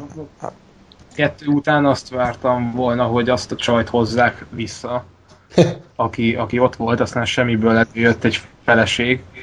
Egyébként csak zárójel, hogy a másodikban levő csaj az maga az elnöknek a lánya. Igen, 2012-ből. Úgyhogy azért a karrierje mozog fel lefelé. Igen. De hát az egyetlen olyan kép, ami így nekem jó, ami fasza volt, az, ahogy meghalt a csaj, hogy így a semmiből így az agyát így kicseszte az a robbanás, és így kifordul a szeme. Az ilyen trónokharca light volt nekem, igen. De az egy pozitív pont volt. Tehát az a 3 másodperc. Igen, az egy egész jó arány egy másfél órás filmhez képest, igen. Erről a filmről az egyik dolog, ami eszembe jut, amint kifejezetten felhúztam magam, mint az állat, jó. Hogy emlékeztek a hidas jelenetre? Igen. Ugye a kezükben van Damien, már minden... Nem, mi történt? Jó. Tényleg nem? Figyelj, nekem ez... Amikor átugrik... Várjál, nekem a... Igen. Na, akkor gyorsan elmondom. Tehát ugye elkapjuk a főgonoszt, már visszük vissza az IMF-hez.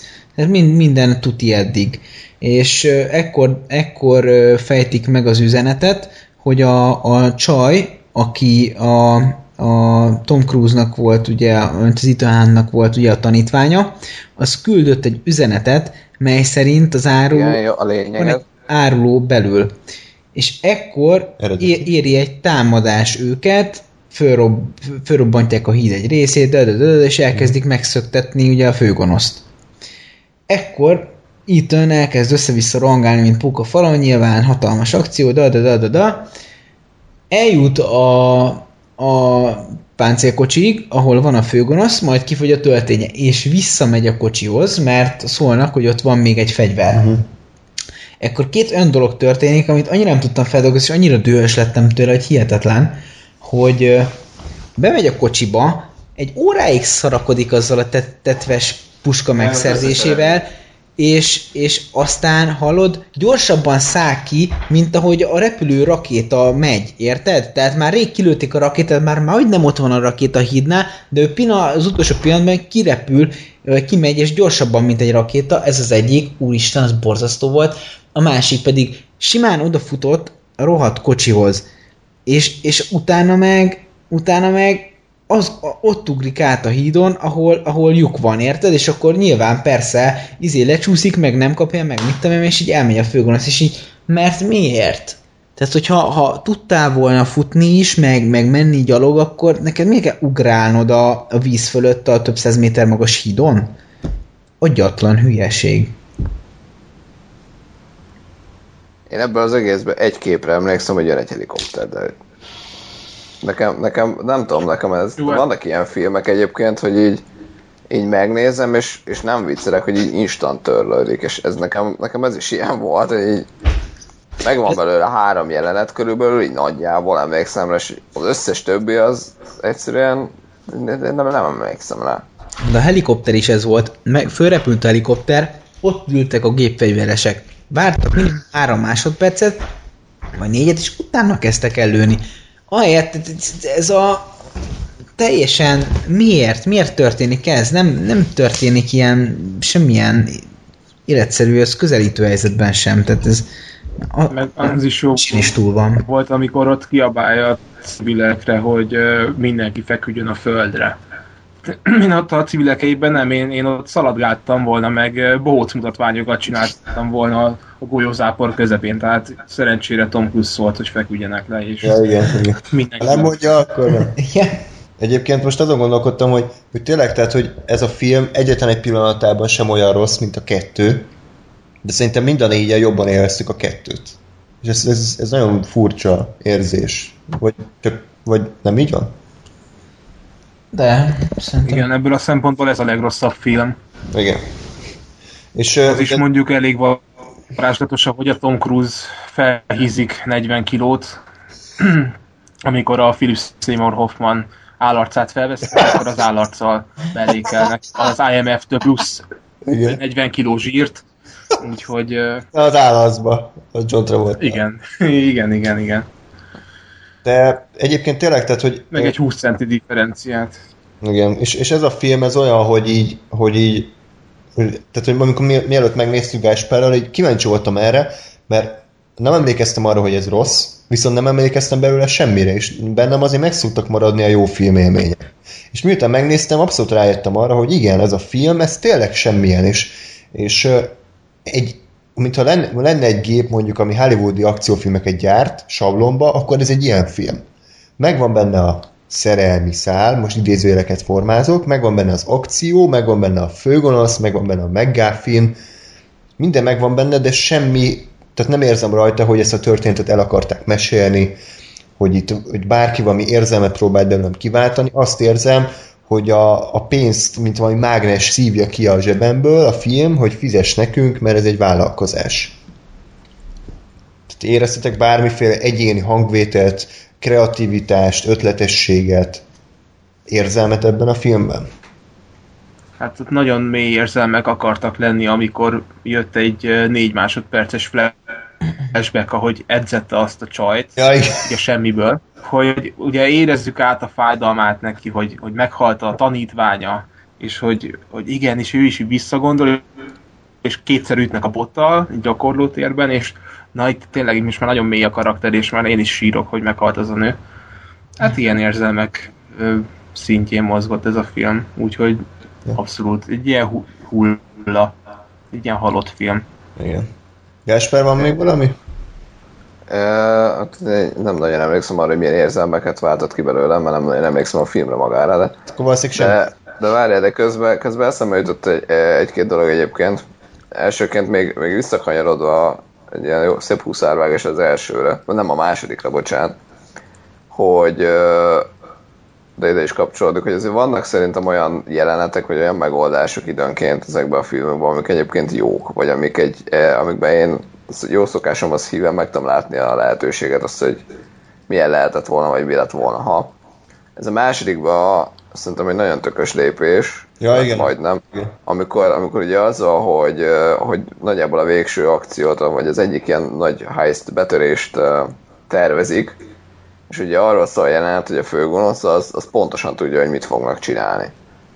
És szerintem baromi zseniális, hogy az történik, hogy ugye ők mondják, hogy tehát ugye kitalálják egy ilyen klasszikus módon felépített párbeszédben, hogy ezt fogjuk csinálni, itt kell bemenni, itt van ez az ajtó, mit tudom én, fel kell törni, akkor bemegyünk ide, cacaca. És közben párhuzamosan azzal, hogy a főgonosz is mondja, hogy itt van ez az ajtó, itt fognak bejönni. Ezt fogják csinálni. És így úgy van összerakva az egész, hogy azt látom, hogy baszki, hát a főgonosz pontosan tudja, hogy mi fog történni. És jól is van összerakva amúgy az jelenet. És jól is van, még egyen jobb lehetett volna, én úgy javítottam volna fel, hogy úgy tettem volna ezt még erősebbé, hogy azt nem is látom, amikor ők megbeszélik, mert most ugye a jelen pillanatban 3 komponensű volt ez a jelenet, tehát láttam egyrészt azt, ahogy a Tom Cruise-ék megbeszélik, láttam egyrészt azt, ahogy a főgonoszék megbeszélik, hogy mi fog történni, és közben ugye már láttuk magát az akciót is, ahogy megtörténik. És szerintem úgy lett volna igazán nagyon tökös, nagyon feszült ez a jelenet, hogyha azt látom, hogy a főgonosz beszél, tehát hogy ő mondja azt, hogy ezt fogják csinálni, és arra van párhuzamosan rávágva az, hogy a Tom Cruise-ék tényleg azt csinálják. Igen. Szerintem így lett volna, ez még erősebb. És ilyen... Igen. Nyomatok rajtad egy pauzét, mert most akarsz eltérni a 3-ra, hogy ott mi volt az, amit jónak itt... Még annyit, hogy most jutott eszem, hogy mennyire logikátlan az a 2-be. Ugye van mondjuk 6 kimér a vírus, 3 a pisztolyban, 3 meg abban az olvasztó tégelyben. És ha főgonosz tudta előre, hogy az Ethan Hunt be fog törni, akkor miért hagyta, hogy 5-öt elpusztítson? És miért várt az utolsó másodpercig, amikor még az Ethan Huntnak még jöttek a flashbackek, még a nőről, hogy miért elpusztítja. De nem ért oda. De miért elaludt, vagy mi? Buszon ültek itt, még kávén, vagy miért nem ért oda időben? Pontosan tudta, hogy mikor fog jönni. Jogos. Ez nem egy okos film. Hát nem. Ezt már kitárgyaltuk, ugye? Ez nem elég sokszor, hogy ez nem mi volt az, ami jó lehetett volna? A 3-ban nekem a legelső jelent, amit már mondtál, az nem csak jó lehetett volna, nekem az jó is volt. Tehát, hogy úgy kezdődik a film, hogy tényleg tehát, hogy ott van egy székhez kötözve egy csaj, meg ugye, vagy mi az itt? Hát van kötözve, mindegy. Mind a ketten. Ja, mind a ketten, igen. És hogy ott ült a Philip Seymour Hoffman, hogy jaj, nem azt, hogy számol vissza, igen. Vagy fölfelé, vagy valamire számol, és így látom a Tom Cruise-nak a különböző reakcióit, tehát hogy most éppen meggyőzni próbálja, akkor megfenyegeti, akkor utána könyörög neki, és szerintem ez egy baromi erős indítása egy filmnek, mert egyszerűen azonnal behúzott, és azonnal elkezdett érdekelni, hogy ki ez a nő, ki ez a csávó, ugye a Philip Seymour Hoffman, és hogy kerültek ide, és hogy mi vezetett ez a játékhoz, és innentől azonnal elkezdett érdekelni a film, ami aztán picit csökkent ugye, amikor elkezdődött a film, és kiderült, hogy nem olyan jó. Igen. De hogy mind kezdés, szerintem ez egy nagyon erős, és nagyon jól megrendezett és megírt jelenet volt.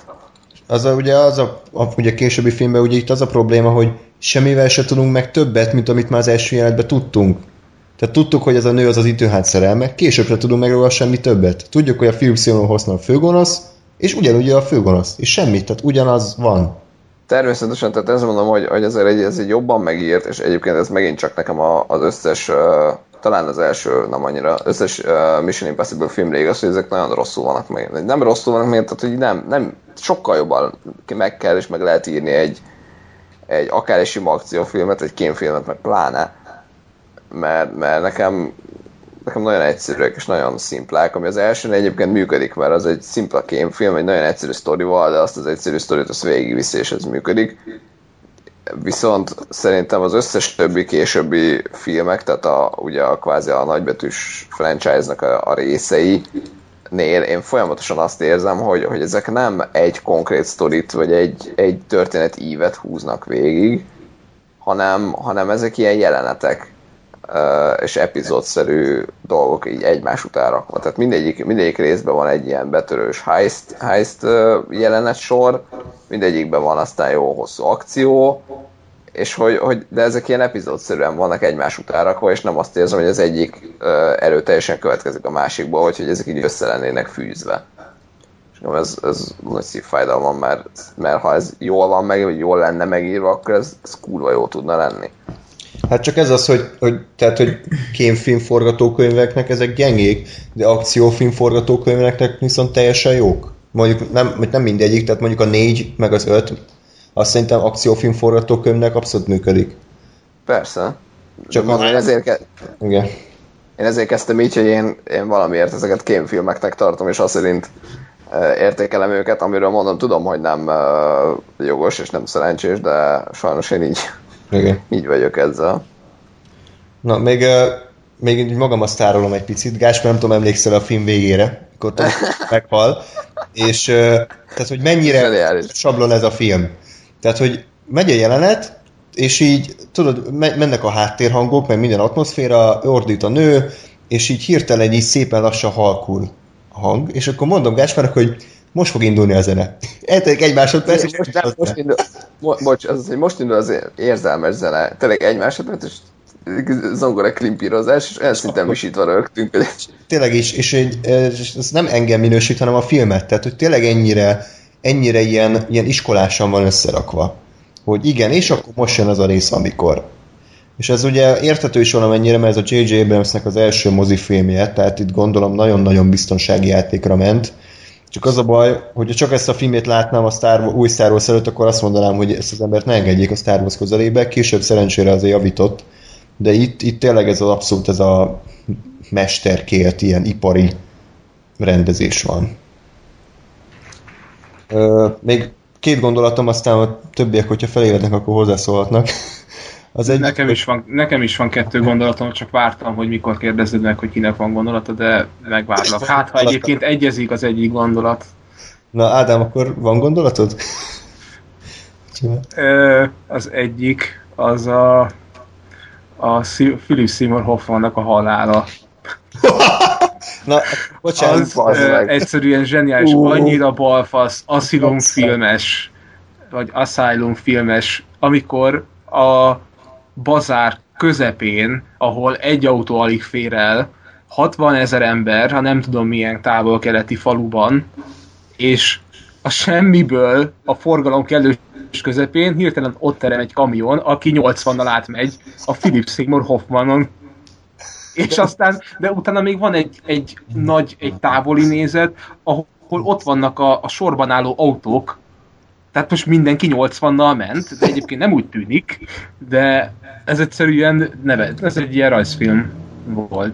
De ehhez fűzném hozzá még azt, hogy és itt nagyon balfasz a film, hogy a Philip Seymour Hoffman főgonosza, ha volt egyetlen karaktere, akkor ez az Ethan Huntnak nem egy fizikai ellenfél volt. Tehát ő nem olyan volt, mint a 2-ben a Sean akárki, hogy ő is ügynök volt, és akkor ugye ugyanazokat a képességeiket ütköztetik. A Philip Seymour Hoffman az egy pszichopata idézőjelben volt, akinek ilyen tervei voltak, nem? Mm-hmm. És ő direkt egy ilyen kis kövérkés, kopaszodó, alacsony ember. De a végén mégis bunyózik a Hunt-tal, tehát a végén mégis fizikai ellenfelet csinálnak belőle, és ez az, amit a J.J. Abrams a Star Trek 2-ben is elbaszott, hogy a Spock az leáll kungfúzni a Khan-nal. Amikor a Spock karaktere, az pont nem arról szól, hogy ő fizikailag kerekedik felül valakin, és itt is ugye a 3-nak a végén, a Mission Impossible végén elkezdenek ott bunyózni a Hunt-tal, és nem arról van szó, hogy a Hunt szétrúgja a Hoffman seggét, hanem tök jól elbunyóznak így percekig. És itt utána jön a jelenetünk, a kiesnek az utcára, az ablakon, és én abszolút azt éreztem, hogy nem volt megírva a halála a Hoffmannak. Tehát fingyük nem volt, hogy öljék meg, felvették a jelentet, és utólag már izzadtak egy napon bemutató, hogy jó, animáljunk oda valamit, erre utót, ami elcsapja. Ja, most már emlékszem, atya úristen. akkor készüljünk fel arra, hogy mondjuk összeveszik a Harrison Ford és a Chewbacca, és a tolószékes Harrison Ford majd kung fu mozdulatokkal lerúgja a Chewbacca arcát, hogyha már Abrams. Van valami gondolatotok még ez a főgonosz halála témához, vagy a főgonoszhoz? Nekem egyébként nem volt, nekem valamiért szimpatikusabb volt, mint a második főgonosza. Igen? Aha. Hát jó, ez az a fajta főgonosz, aki nekem is szimpatikus volt, de olyan szinten szimpatikus csak, hogy ez az ilyen Jokeres gonosz. Tehát amikor ilyen pszichopatás gonosz, de egyébként a Philip Seymour Hoffman az vagy nagyon jó, vagy nagyon szar választás volt ehhez, tehát van olyan beteg nézése, de azért mégse így képzelném el igazából, tehát ő inkább ilyen belgyógyásznak néz ki. Én amúgy azt érzem rajta, hogy ő egy kurva jó színész, baromi jól játszik, de rohadtul félre volt castingolva. Tehát, hogy ebből ő sem tudott mit kihozni, de ha nem ő játsza ezt a szerepet, hanem egy közepes akárki, akkor ez a karakter egy nulla. Igen. Tehát annyira nem volt pszichopata, most az miért pszichopata, hogy most kilógatják a repülőgépről, ez kész, semmi, most ettől nem ez pszichopata, meg visszaszámol, ez egy átlagos főgonosz. Tehát ez is, hogy pszichopatát akartak, de szarul volt megírva, ezért... Igen. Mondjuk sokat számít a filmnek a fényezése, tehát elég olyan sötét tónusok voltak, hogy ugye az egésznek volt egy ilyen dark hangulata, és talán ezért... meg lassabban beszél talán, vagy valami ilyesmi, vagy a hanglejtése. Ez sugalta azt, hogy valami baj van a csávó agyával. Volt még valami, Ádám? Igen, az utolsó gondolat, hogy az is egy eszméletlen logikus lépés. Ezek nagyon szeretem a Mission Impossible-ben. Távol-keletre el kell mennie, betörnie ugye arra a helyszínre, a Tom Cruise-nak, és odahívja a csapatát.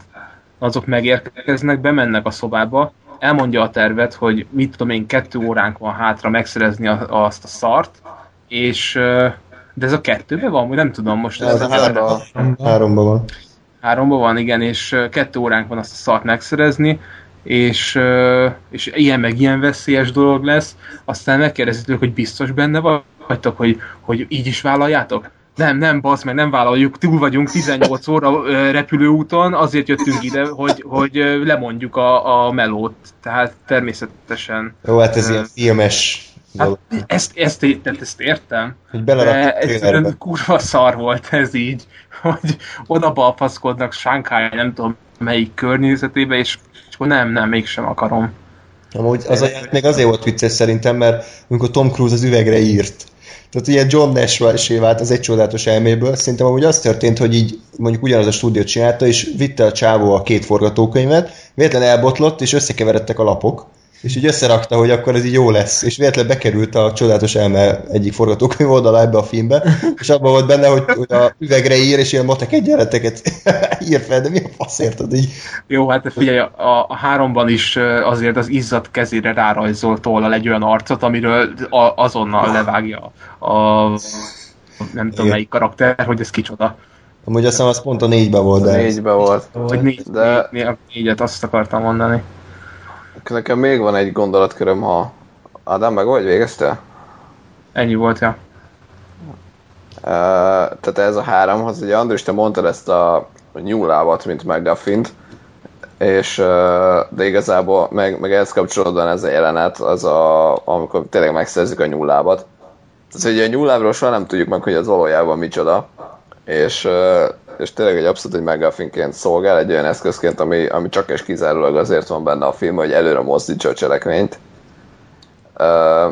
Ami egy fura megoldást tud lenni, és szerintem ezen nagyon sokan fent tudnak akadni, és ki tudnak akadni ezen, hogy benne van egy filmben egy olyan valami, amiről soha nem tudom meg, hogy az micsoda.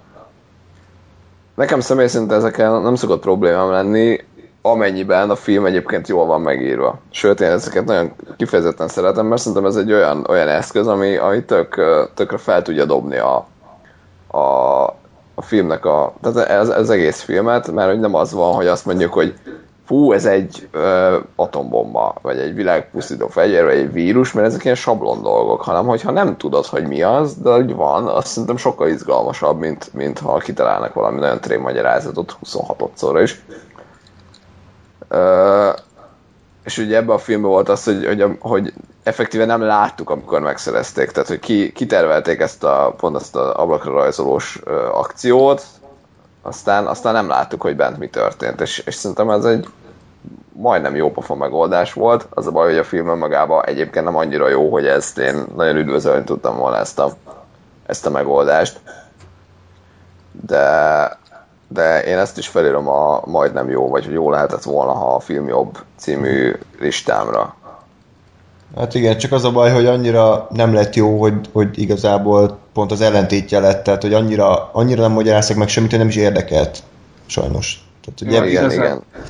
Igazából itt én úgy vagyok ezekkel, hogy ha azt mondják, hogy az összes atomfegyvernek a képlete, vagy bármi valami új, molekuláris, akármilyen baromságot kitalálnak, akkor se izgulnék egy csöppet sem, mivel tudom jól, hogy úgy is meg fogják oldani. Tehát felülem aztán lehet a Hitler reinkarnációjától kezdve a nyulláb, az atomvillanásos terroristának a nem tudom milyen dédapjának a képlete, meg az űrlények, tök mindegy. Egy ilyen filmnél nem izgulok. Tehát tudom jól, hogy úgyis a franchise-ra mennek, legyen sokadik rész, és úgyis túléli mindenki. Legfeljebb egy-két balfasz mellé karakter nem azt, hogy kiírják, vagy meghal, hanem egyszerűen nem szerepel. A következő részben, mint mondjuk a Tom Cruise barátnője, vagy második részben a Sean Penn utánzatos kollégája, akiről soha nem kerül elő többé, meg a semmiből előjövő harmadik részes karakterek. Azok se jelennek meg később, legfeljebb azokért lehet úgymond izgulni, hogy úristen, ők ott lesznek-e, de kurvára mindegy, hogy mi a főgonosz, tehát a fegyvere vagy a célja, úgy sincs semmiért, nincsen súlya. Igen, mondjuk nyilván ez benne az olyan sablon hollywoodi, vagy hát nem sablon, tehát mainstream hollywoodi filmekben, hogy azért szerintem, aki tényleg sok filmet néz, vagy aki néz filmet, és tisztában van azzal, hogy milyen tendenciát követ, az ténylegesen valóban nem fog izgulni egy ilyen filmen, pontosan ezért nem támadasz, hogy tudom úgyis, hogy persze, hogy a Tom Cruise fog nyerni. Ettől függetlenül, ha elemző szemmel nézem a filmet, szerintem meg lehet állapítani, hogy hol és mennyire feszült, vagy nem feszült. Tehát, hogy a feszültséget én annak ellenére egy jól megírt filmben, vagy egy jól megrendezett filmben tudom érezni, annak ellenére, hogy nincs konkrét aggodalmam, tehát nem fog meglepni a film. Igen, hát ez egy műfai jegy, hogy tudjuk, hogy a jó nyár, ettől még ez lehet jól megírva, vagy érdekes. Na, háromról még valami? Semmi. Ja, még annyi, hogy bocsánat, még ilyen trivia, hogy a hidas jelenetbe azt valójában egy sivatagba vették fel. Egy hidas jelenetbe? Hát amiről Lóri beszélt, hogy a támadás, és akkor felrobbannak az autók, meg ott. Uh-huh. Na, az a sivatagban vették fel, és minden víz az animálva volt. Oké. Okay. Mindegy, tehát hogy ez például a CGI-ra egy jó érv. Tehát, hogy nem mondom, akkor büdös életben nem gondoltak arra, hogy ez egy sivatagban lett felvéve. Tehát ilyen szó, biztos, hogy nem. A CGI ez működhet.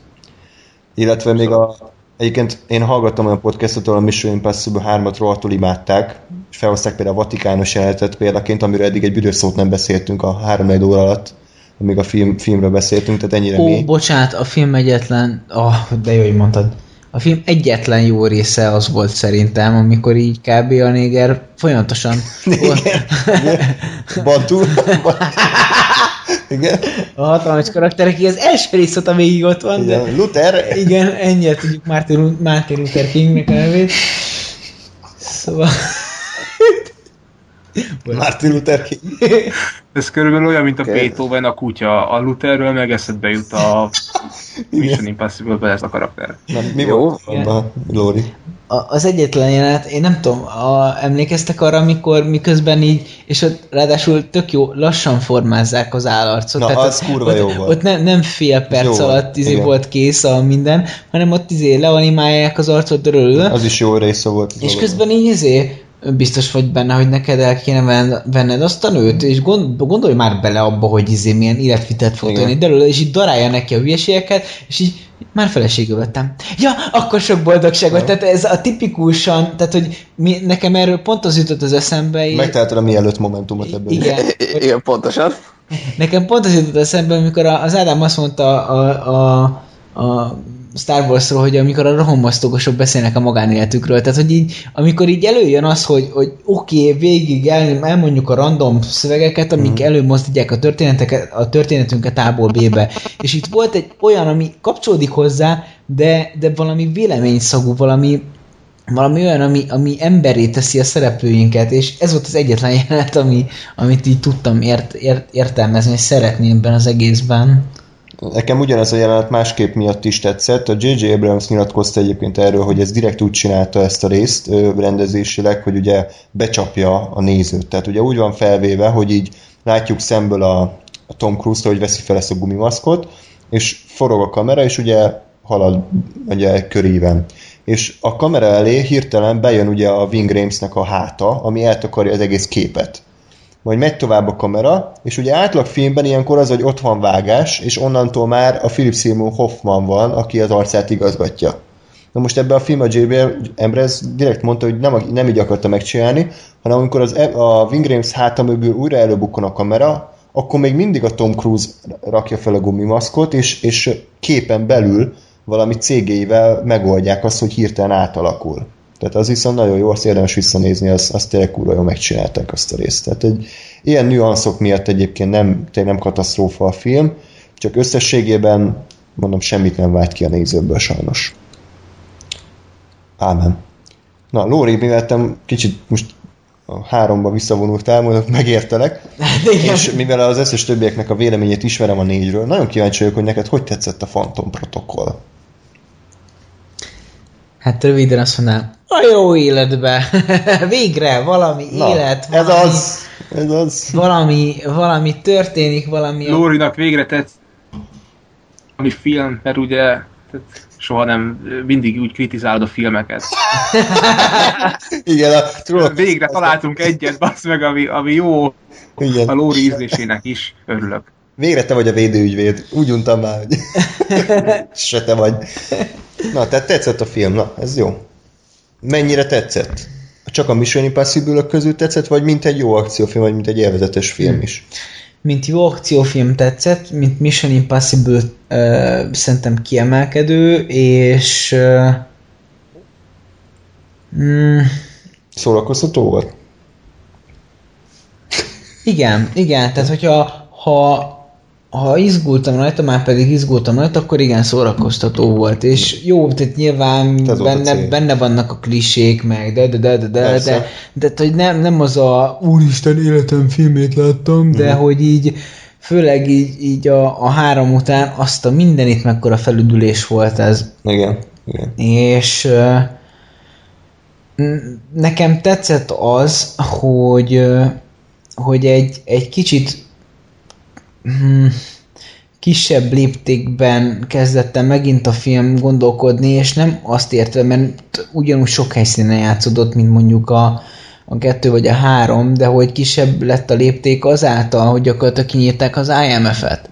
És ugye megint leszűkült a kör 4 darab emberre, akiknek az erőforrásaik ezáltal megcsappantak, akik hirtelen nem 50 milliárd szuperkütyűvel vannak feszítve.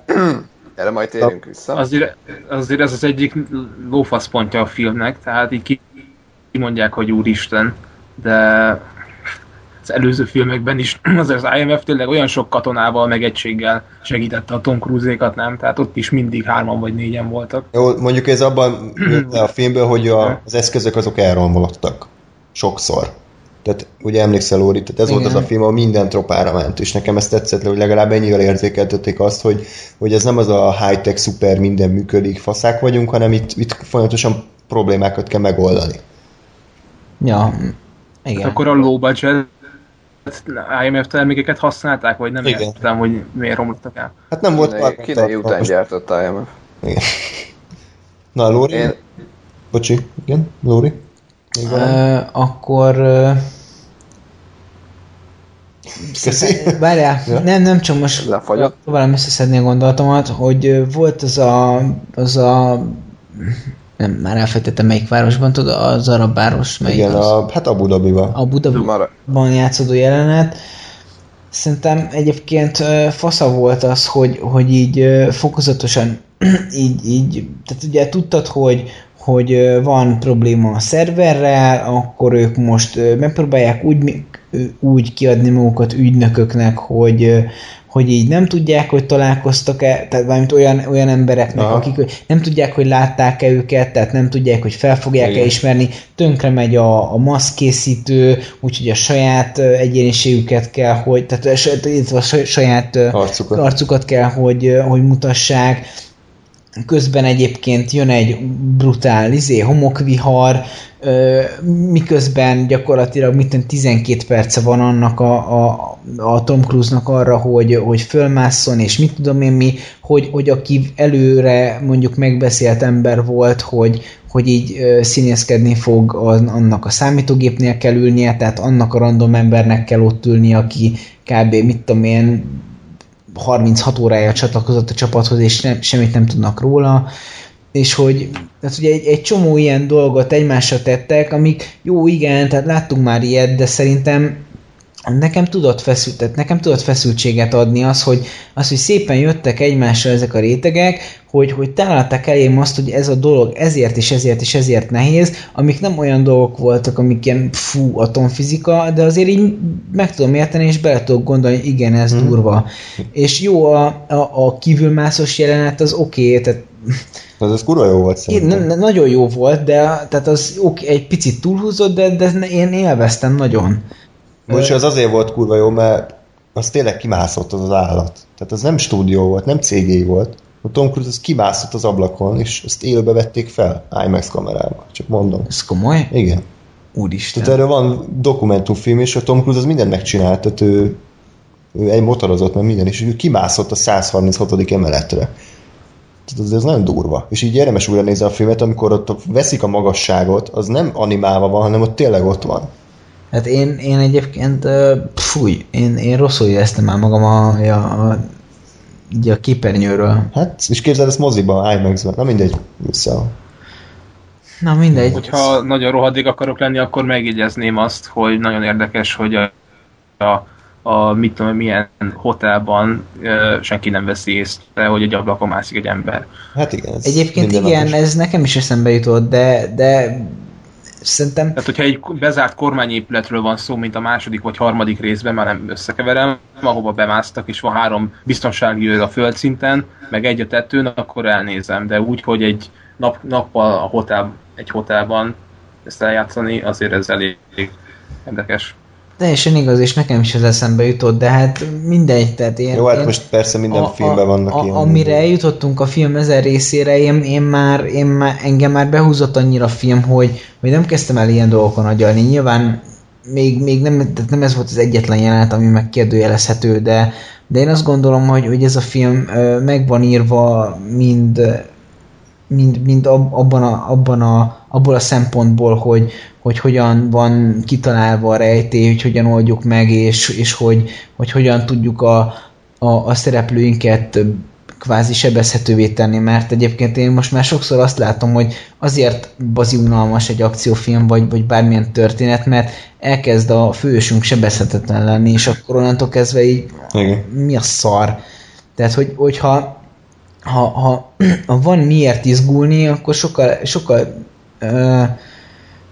átérezhetőbbé válik számomra a történet. És ez itt megvolt. Tehát a 3-ban egy csip volt az agyában. Nagyon, valószínűleg meg fog halni az utolsó. Jó, csak tehát a 3-ban inkább azt éreztem, hogy Ethan Hunt egy Terminátor. Igen, tehát ott ő volt a profi, tehát ő soha nem hibázott ebben a filmben, hanem talán nem is hibázott, de kurva nehéz helyzetekben volt, annak ki kellett másznia. És tényleg én nagyon nagyot röhögtem azon, amikor izomból lefejeli az ablak, az ajtó, vagy az ablakot, amikor jön vissza, ugye annél a bizonyos jelenetnél, ahol mászik. És amikor visszaesik, akkor kurvára beüti a fejét. Az igen? Megvan? Nem. Nincs meg. Amikor a többiek fogják, tudod, mert a kötél nem elég hosszú, aha, és akkor inkább visszaugrik. Elfelejtettétek ezt a jelenetet? Ja, most már megvan, hogy amikor így kurvára bebassza a fejét, aha, a keretbe. De ez jó. Zseniális. Pont ezért más. Majd amikor én jövök, akkor úgy is mondom. Illetve egyébként én nekem tetszettek a szereplők is, tehát felruházták ők. a Mission Impossible szériához képest, én azt mondom, hogy itt voltak karakterek. Itt volt a legjobb a csapat. Igen. Itt volt a legkedveltőbb, legjobb tehát csapat. A számítógépes arc. Benji, akit ugye átrángattak a háromból, tehát volt valami folytatás a történetnek, egyébként a Julia tekintetében is, még hogyha nem is volt túl erős, de volt valami. Volt, és tehát Benji jó, tehát igen, ilyet is láttunk már, semmi extra, de annyira élettel töltötte meg azt a kevés jelenetet, amiben benne volt, hogy nekem nagyon működött az, hogy igen, így sétálunk a Vöröstéren, én soha nem voltam még kém, körülbelül 2 hónapja vagyok terepen, és most éppen megyünk a Kremlbe, hazeg, ez durva, és folyamatosan beszélek, és nem tudom befogni a pofámat, mert én így vezetem le a feszültséget, és beszólok az embernek, az orosz teremőrnek, tehát és így, nem is mentek a főnököt, te köcsög, tehát így, ezek, vagy tehát így nekem működött, igen. Nem volt eredeti, de működött, és igen. Jó volt a Brand figurája is, szerintem egyébként neki is volt jó poénja, amikor ott legközelebb én csávítom el a gazdag palit. Igen. és tehát, ugye, tényleg ráparázott erre, hogy láttad, hogy ott én azt hittem, hogy már megint 5-jére rágjuk a szánkba azt, hogy most mi lesz a jelenet, de hogy így azért volt, mert ő egész végig ettől parázott, igen. Mert ő nem hitte, hogy ez egy normális ötlet egyáltalán, amit meg kell csinálnia, és tényleg azért voltak jó dolgok, amik működtek ebben a filmben, és én még egy szó, mint 100 élveztem, ti jöttök. Mielőtt azért a sztorit 2 mondatban foglaljuk össze, hogy arról van szó, hogy orosz nukleáris indítókódok, vagy nem tudom mi az Istent loptak el. Igen. Van itt is a főgonosz, aki szerintem hogy talán a film legnagyobb hibája, hogy elég gyenge. Tehát őről sem tudni, hogy kurva és az ikúja is gonosz, és el akarja készíteni a főgonosz, nem is emlékszem rá. Hát ebben volt az a fizikus, vagy... Igen, de nekem a motivációja tetszett. Hát igen, hogy így mindegy, ezt majd elmondjuk később, és akkor a Kremlt, ami szerintem tök jó jelent, hogy váratlanul úgy felrobbantják. Mondjuk az szarul nézett ki. Nem nézett ki jól, de elég váratlan volt, és akkor az IMF emiatt valahogy összedől. Az a belopózás, basszus, az nagyon ott van. Na, arról is beszélünk. És ugye emiatt a Tom Cruise-ék teljesen kiválnak ebből a rendszerből, és egyedül kell elkapniuk ezt a nem tudom már, hogy hívták a főgonoszt, mindegy, akárkit. Kobalt, igen. Kobaltot. Ennyi. Emlékszem valamire. Ti jöttök. Gásper, te jössz. Én jövök. Most egyébként fura módon, tehát ahogy elkezdtünk beszélgetni, így, vagy elkezdtetek beszélgetni a filmről, én így rájöttem, hogy szerintem ez tetszett nekem a legjobban a szériából. Ez sem volt annyira hű, de jó, amit mindjárt el is fogok kezdeni sorolni, hogy miért. De valahogy ez valamennyire emlékszem, holott azt egyébként most láttam másodszor. Tehát ami nekem nem tetszett így az elejétől fogva, és amit itt azért talán Ádám is, vagy nem is tudom, mindegy, tehát már beszéltünk, hogy érintettük fél mondatban, hogy ugye az alapszituáció az az, hogy most a szervezet az magukra hagyja őket, ugye azért, mert ugye az összes eddigi részből is azt mondták, hogy ha valami történik, vagy ha meghalnak, vagy ha ez, ha az, akkor ugye az IMF, mert ez az amerikai kormány az nem fogja elismerni őket, és azt szerintem egy oké dolog, mert ez benne van egy kém sztoriban, hogy igen, hogyha meghalsz, vagy hogyha valami probléma van, akkor a kormány nem fog segíteni. És ugye ennek a filmnek, vagy ennek a sztorinak lett volna az íve, hogy ez tényleg megtörténik, hogy őket vádolják valamivel, és ezért megszűnik a segítség számukra, tehát hogy maguknak kell boldogulnia a szervezet segítsége nélkül. Nekem ez egyedül az volt a probléma, hogy én ebből semmit nem éreztem. Tehát, hogy én azt éreztem ebből, hogy igen, elromlanak a kütyük. Ami egy darabig oké, mert azt mondom, hogy tehát rá lehet húzni 1-2 ilyen elromlásra, hogy mitől megjegyzi viccesen a Simon Pegg, hogy hát igen, nem a high-tech-et kaptuk, hanem hát ez most a kínai után gyártott. Mit tudom én, most kitaláltam valamit. De hogy nekem az volt a bajom, hogy folyamatosan csak az volt a nehézség, tehát nem az volt, hogy bekerültek egy olyan szituációba, hogy mondjuk mit tudom, ugyanúgy be kell törnünk a lánglibe, mint az első részbe, csak nincsenek kütyüjeik, és akkor egy hajcsipecből, vagy mi ez, egy hajcsatból, meg egy rágó gumiból kell megoldani, hanem az volt, hogy ugyanolyan kütyüjeik voltak, és ugyanúgy tudtak használni egy csomó mindent, és ugyanúgy ilyen konkrétan rakás pénzt rakott le a Tom Cruise a Benji elé, hogy tessék, itt van, mit tudom én, mennyi pénz, old meg. És én emiatt, tehát nekem ez nem szólt arról, hogy ők szervezet nélkül maradtak, hanem ez arról szól, hogy el akarjuk hitetni, hogy szervezet nélkül maradtak, és így megmondjuk, hogy ja, amúgy nincs itt az IMF, kacsint, de egyébként ugyanazokkal a cuccokkal működtek. Tehát ha kihúzom ezt a két mondatot a filmről, akkor nem fog meglepődni senki, hogy miért ilyen ez a film, mert ugyanolyan, mint az előző 3 vagy 2, szerintem. De nekem ez nem volt egy erős dolog. És mit tetszett? Mert egyébként én szeretem ezt a sztorit, ugye ez általában ilyen kémes vagy, amiben ilyen szervezet van mögöttük, ilyen sorozatokban vagy filmekben ez elő szokott jönni, hogy mi van akkor, ha ez nincs. És nekem ezért volt ez kicsit szívfájdalmam, hogy ez nem jött ki normálisan. Ami tetszett, ez igazából kb. Azok, amiket elmondtatok, hogy tök jól működtek a karakterek. Vagy hát, tehát, hogy amennyi volt belőlük, mert azért tényleg a Simon Pegg a vicces geek című történetet, azt hát nem mondom, hogy itt láttuk először és utoljára. Igen. Tehát, hogy nagyon nem volt eredeti senki, de azért úgy oké volt, és tényleg legalább volt valami, bármi apróska kis felüdülés az előzőekhez képest. Tetszett, nagyon-nagyon tetszett, amit a Lóri is akart mondani, ahogy bejutottak a Kremlbe, tehát ahogy felhúzták azt a videófalat, ami ugye mutatta az őrnek a folyosó képét, és hogy követték, hogy éppen merre néz a csávó, és akkor annak megfelelően állította be a gép a képet, ez szerintem egy kurva jó ötlet, tehát ez baromi jó volt, és aztán, amikor 2 őr van, akkor meghűl, és a végén, amikor ugye bejön 8 őr, akkor teljesen néznek, hogy nem értik, hogy mi történik. De szerintem ez egy baromi jó dolog volt, ennek az nagyon-nagyon tetszett. Viszont sajnálatos módon pont azért, mert ez egy kémfilmnek a része, tehát hogy egy kémfilmben egy ilyen jelenet, az baromi jó, és csak ugye egyébként meg, mint már megénekeltem többször, ugye egyébként nem kémfilm ez sem. Okay. Bocsánat. Interferenciába futunk. Szóval... A Margit szigeten. Igen. Köszönjük, Lorán. Minden esetben nekem ez volt, amelyik leginkább tetszett ebből a franchise-ból, most így visszagondolva az egészre. Ebben mindenben egyetértünk. Ez nem jelenti azt egyébként, hogy sokkal többre emlékszem, mint bármelyik másikból, bár egyébként, de tehát valamivel többre. Ádám.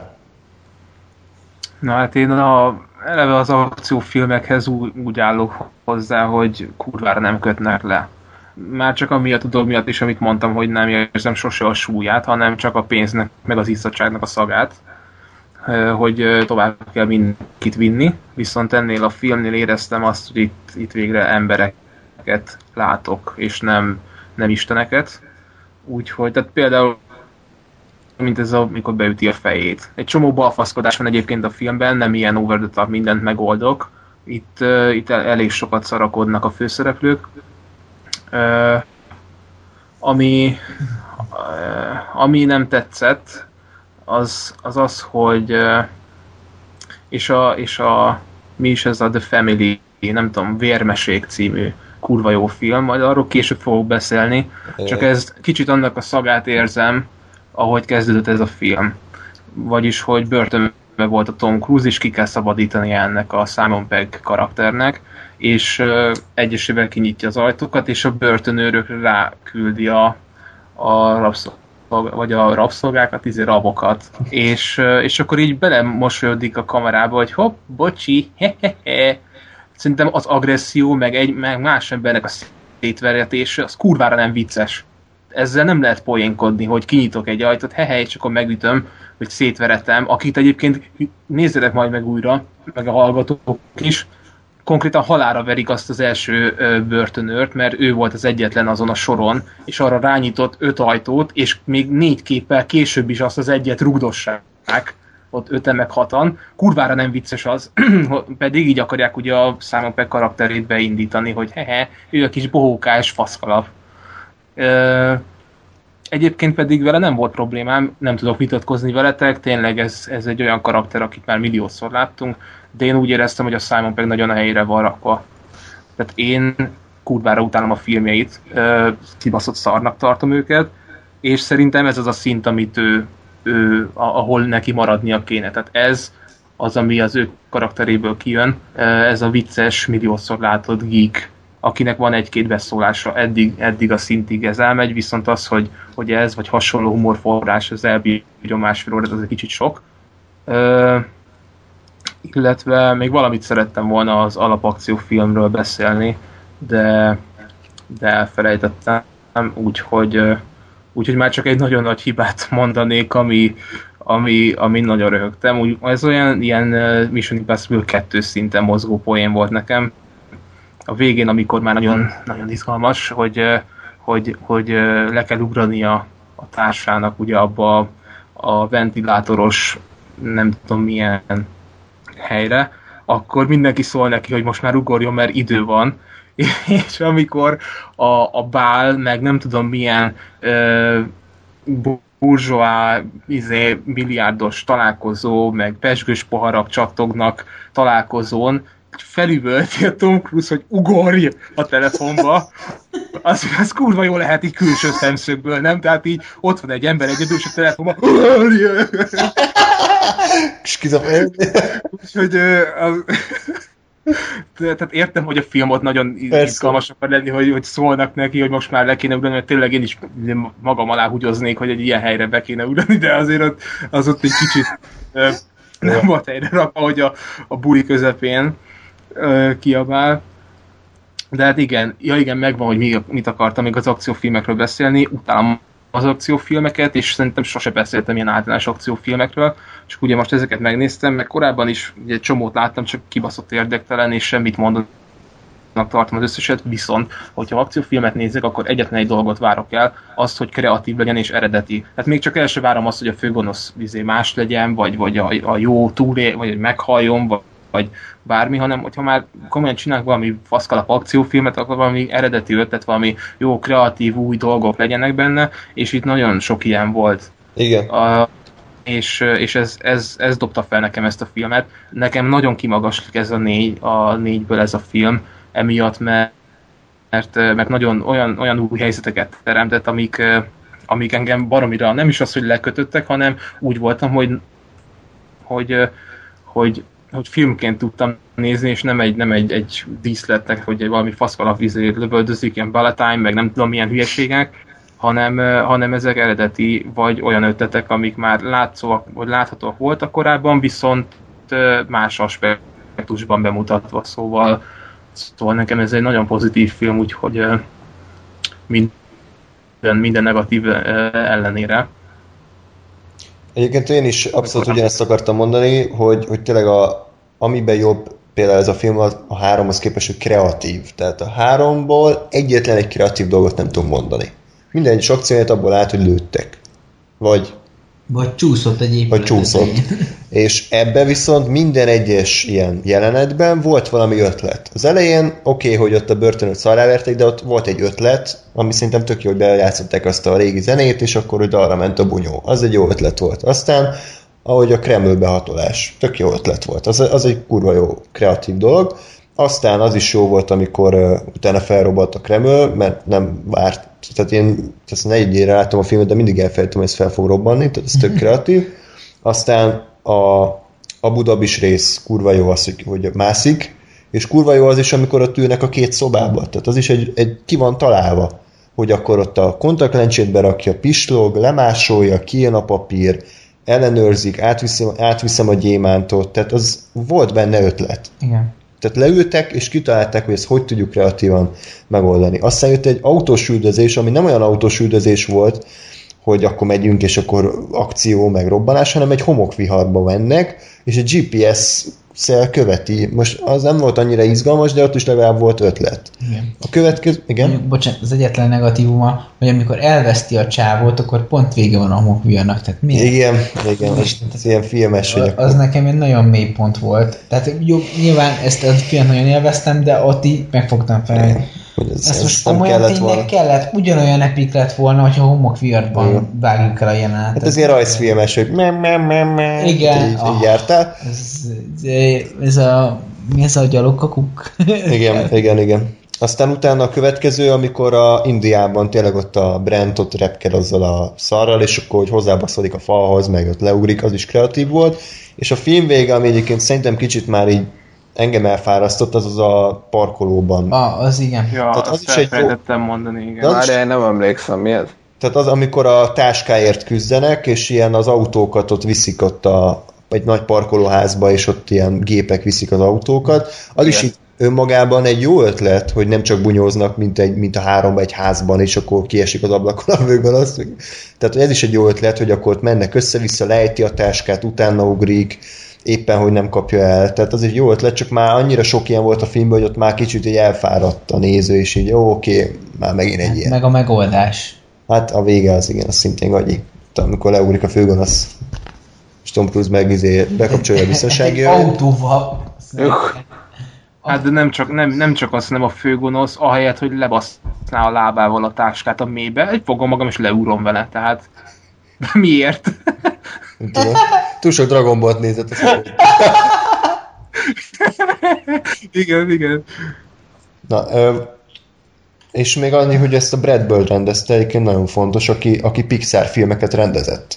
És ezt szerintem rohadtul érezni a filmen, hogy nem úgy van egy jelenet megrendezve, hogy akkor oké, itt áll a két színész, beszélgetnek egymással, egyik snit, másik snit, totál, hanem hogy így minden jelenetben van valami kreatív ötlet, sőt, legtöbbször nincs is párbeszéd, egy csomószor képi eszközökkel mesél a film dolgokat. Tehát pont annál a folyosós résznél, egy büdös mukkot nem szólnak egymáshoz a Simon Pegg meg a Tom Cruise, csak mutogatnak, a tekintetekből látjuk, hogy mi van, és mégis értjük, hogy mi történik, és ez nagyon átjön az animációs múlt, hogy kreatív a film, és tele van ilyen képi ötlettel, mint amit az Ádám mondott, hogy bevágja a fejét a Tom Cruise, vagy ami nekem rohadtul tetszett, amikor mászik fel azon a fejőkarcolón, elbaszodik ugye az egyik kesztyűje, ledobja, és megy tovább, és ott aztán fejjel meg ott van a kesztyű.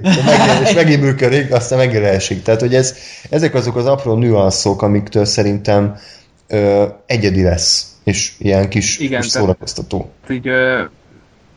igen, pont ez az, hogy ez egy kicsit már ilyen oldottabb ez a film, tehát nagyon az egésznek a stílusa más, mint az első három.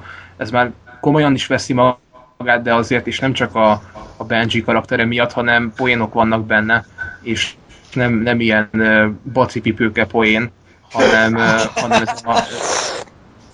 ez az ilyen kifinomultabb értelmes, ilyen odaszólogatós, ami nem eredeti, de viszont az egésznek a stílusa így már nem is Mission Impossible-ös, hanem valamilyen akciófilmes. Nekem azt tetszik, pontosan ebbe a kategóriába sorolható egyébként, hogy ebbe is, meg azt hiszem a következőbe is, ugye a Simon Pegg nagyon sokszor poénkodik azon, hogy ő ugye maszkot akar húzni, tehát hogy akkor ilyen állatba akar nyomulni, ami szerintem egy tök jó dolog, mert ugye azért, ha belegondolsz, ezek a maszkok, ez egy ilyen elég fura dolog, hogy itt tényleg felhúz mindenki egy maszkot, amitől teljesen úgy néz ki, mint a másik ember. Ugye ezek azért egy ilyen elég nem tudom, ez egy fura dolog szerintem, és egy elég irreális dolog. De ugye az első résztől kezdve. De, és nekem nagyon tetszett, hogy elkezdtek erre a majdnem, hogy blőd dologra, vagy legalábbis elég irreális dologra reflektálni azzal, hogy a Simon Pegg elkezdi azt mondani, hogy basszus, én maszkot akartam hordani, és hogy most akkor megint nem fogok tudni. És szerintem ez nagyon jó, illetve volt még egy ilyen basszus. Mindjárt szembe jut. Ez ilyen felejtős adás most. Ez most nagyon... Nem, de addig gyorsan mondok egy dolgot, hát ha eszedbe jut.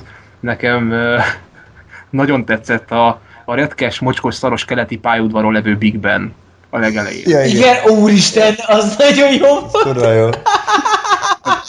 Azért az így tényleg industriális, kulturális, mindenfajta szinten ott annyira jól néznek itt a valóságban a régi kádárrendszerből itt maradt épületek között egy Big Ben. Úgyhogy... Igen, szóval fura volt. De jó. Jó, hogy Budapesten kezdődött. Igen. Igaz, jó. Kes? Legalább nem fogják összekeverni Bukaresttel. Meg lesz, vagy... Hát, most értelem nem. Na jó, úgyhogy egyébként még az a negatívum számomra így, hogy tehát a film az így jó, és tényleg jó végig, de egy idő után nekem sok, tehát hogy így mindig azt érzem, hogy túl vagyunk a egyébként elég hosszú és fárasztó, de szórakoztató dubájos részen, és utána még van fél óra a filmből, ami viszont már nem annyira jó, hanem csak megint visszamegy egy átlagosan tényleg nagyon jó szintre. És ha azt mondom, hogy 15 perc, mondjuk rövidebb a film, akkor én azt mondanám, hogy ez egy tökéletes darab, így mindig azt érzem, hogy jó, igen, akkor most még elmennek Indiába, és akkor megint most belassul a film, és akkor meg a végén, tehát hogy így valahogy hogy egy akciófilmnek úgy kéne felépülnie, hogy egyre inkább egymásra épülnek a jelenetek, egyre nagyobb nagyszabású, és a végén van a legnagyobb. Most az a baj, hogy ennek a filmnek kb. A kétharmadánál van a legnagyobb rész, szerintem a dubájos, utána még van az egyharmada a filmnek, ami viszont már annyira nem érdekes, és ott picit mindig lejjebb megy nekem így élménybe. Akkor is jó, de akkor már azt érzem, hogy jó, oké, haladjunk. Nektek erről mi a véleményetek? Ezt én is így látom. Amikor írtam neked, akkor igen, azt hiszem valami ilyesmit írtam, hogy így a 3-4 végében vannak gondjaim. Ugyanez, hogy a Philip Seymour Hoffmanos akciójelenetet szerették volna ott rekonstruálni, hogy ugye baromira nem vetélytársa Tom Cruise-nak fizikálisan az ember, hiszen az is egy ilyen matematika professzornak kinéz, és akkor mégis hogy hogyan lehet akciót kihozni ebből, mivel ez egy nem is tudom, ez valami ilyen gyártósoron készült ez, nem? Vagy valami hasonló? Vagy ez egy parkoló? Nem, mindegy. Vannak ilyen parkolóházak, ahol beparkolja az autót, gyakorlatilag ez a gép felrakja. Ja, akkor csak én vagyok ilyen visszamaradt, hogy azt hittem, hogy az egy gyár. Mindegy. És azt hittem, de aztán rájöttem, hogy nem. Hiányoztak a terminátorok belőle. Igen. Úgyhogy... Ott sok mindent kihoztak belőle, de egy idő után kicsit irreális volt, hogy a Tom Cruise ennyire nem bír azzal az öreg faszival. Megértettem ott a ládának, vagy a bőrönnek a fontosságát, az jó volt, de tényleg ott egy kicsit így fura volt, hogy ennyire balfasz volt ott a Tom Cruise. Persze ez most magam ellen beszélek, mert azt mondtam, hogy ugye jó, hogy nem istenek játszanak itt.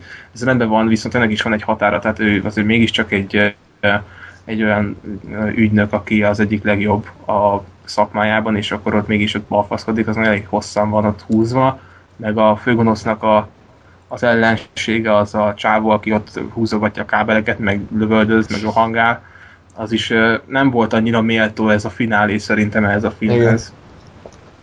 Igen, hát ennyi, mindegy, azért tetszett nekünk a film összességében, úgyhogy akkor Ádám és Lóri, kicsit fogjátok be a fületeket, mert most a titkos nemzetről fogunk beszélni, egyelőre még nem spoileresen, de majd átérünk, nem tudom mennyire akarunk amúgy belemenni spoilerekbe, én annyira nem igénylem, de lehet, hogy Gáspárnak vannak gondolatai a film végéről.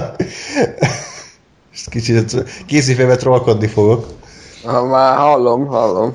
Na, tehát az anyag, hogy újabb, most 4 év telt el a Phantom Protokoll óta, ami egyébként nem csak szerintük, hanem a kritikusok és a nézők szerint is egy baromi erős darab. És én nagyon-nagyon szkeptikusan álltam ez az 5. részhez, ugyanis nem más írta és rendezte, mint aki a Jack Reacher-t, mint Gáspárra azóta nem fejeztük be, mióta kijött, ott megnéztük a film felét, aztán azt mondtuk, hogy oké, ezt a büdös életben nem fogjuk befejezni, és tartottuk magunkat az ígérethez. Tehát, hogy nagyon-nagyon negatív szájízzel viszonyultam ehhez a filmhez, mert így azt éreztem, hogy jó, akkor megint visszamegyünk egy ilyen sablon foshoz, hogy ez rohadtul nem lesz méltó a 4. részhez. És hát azt kell mondjam, nekem ez a film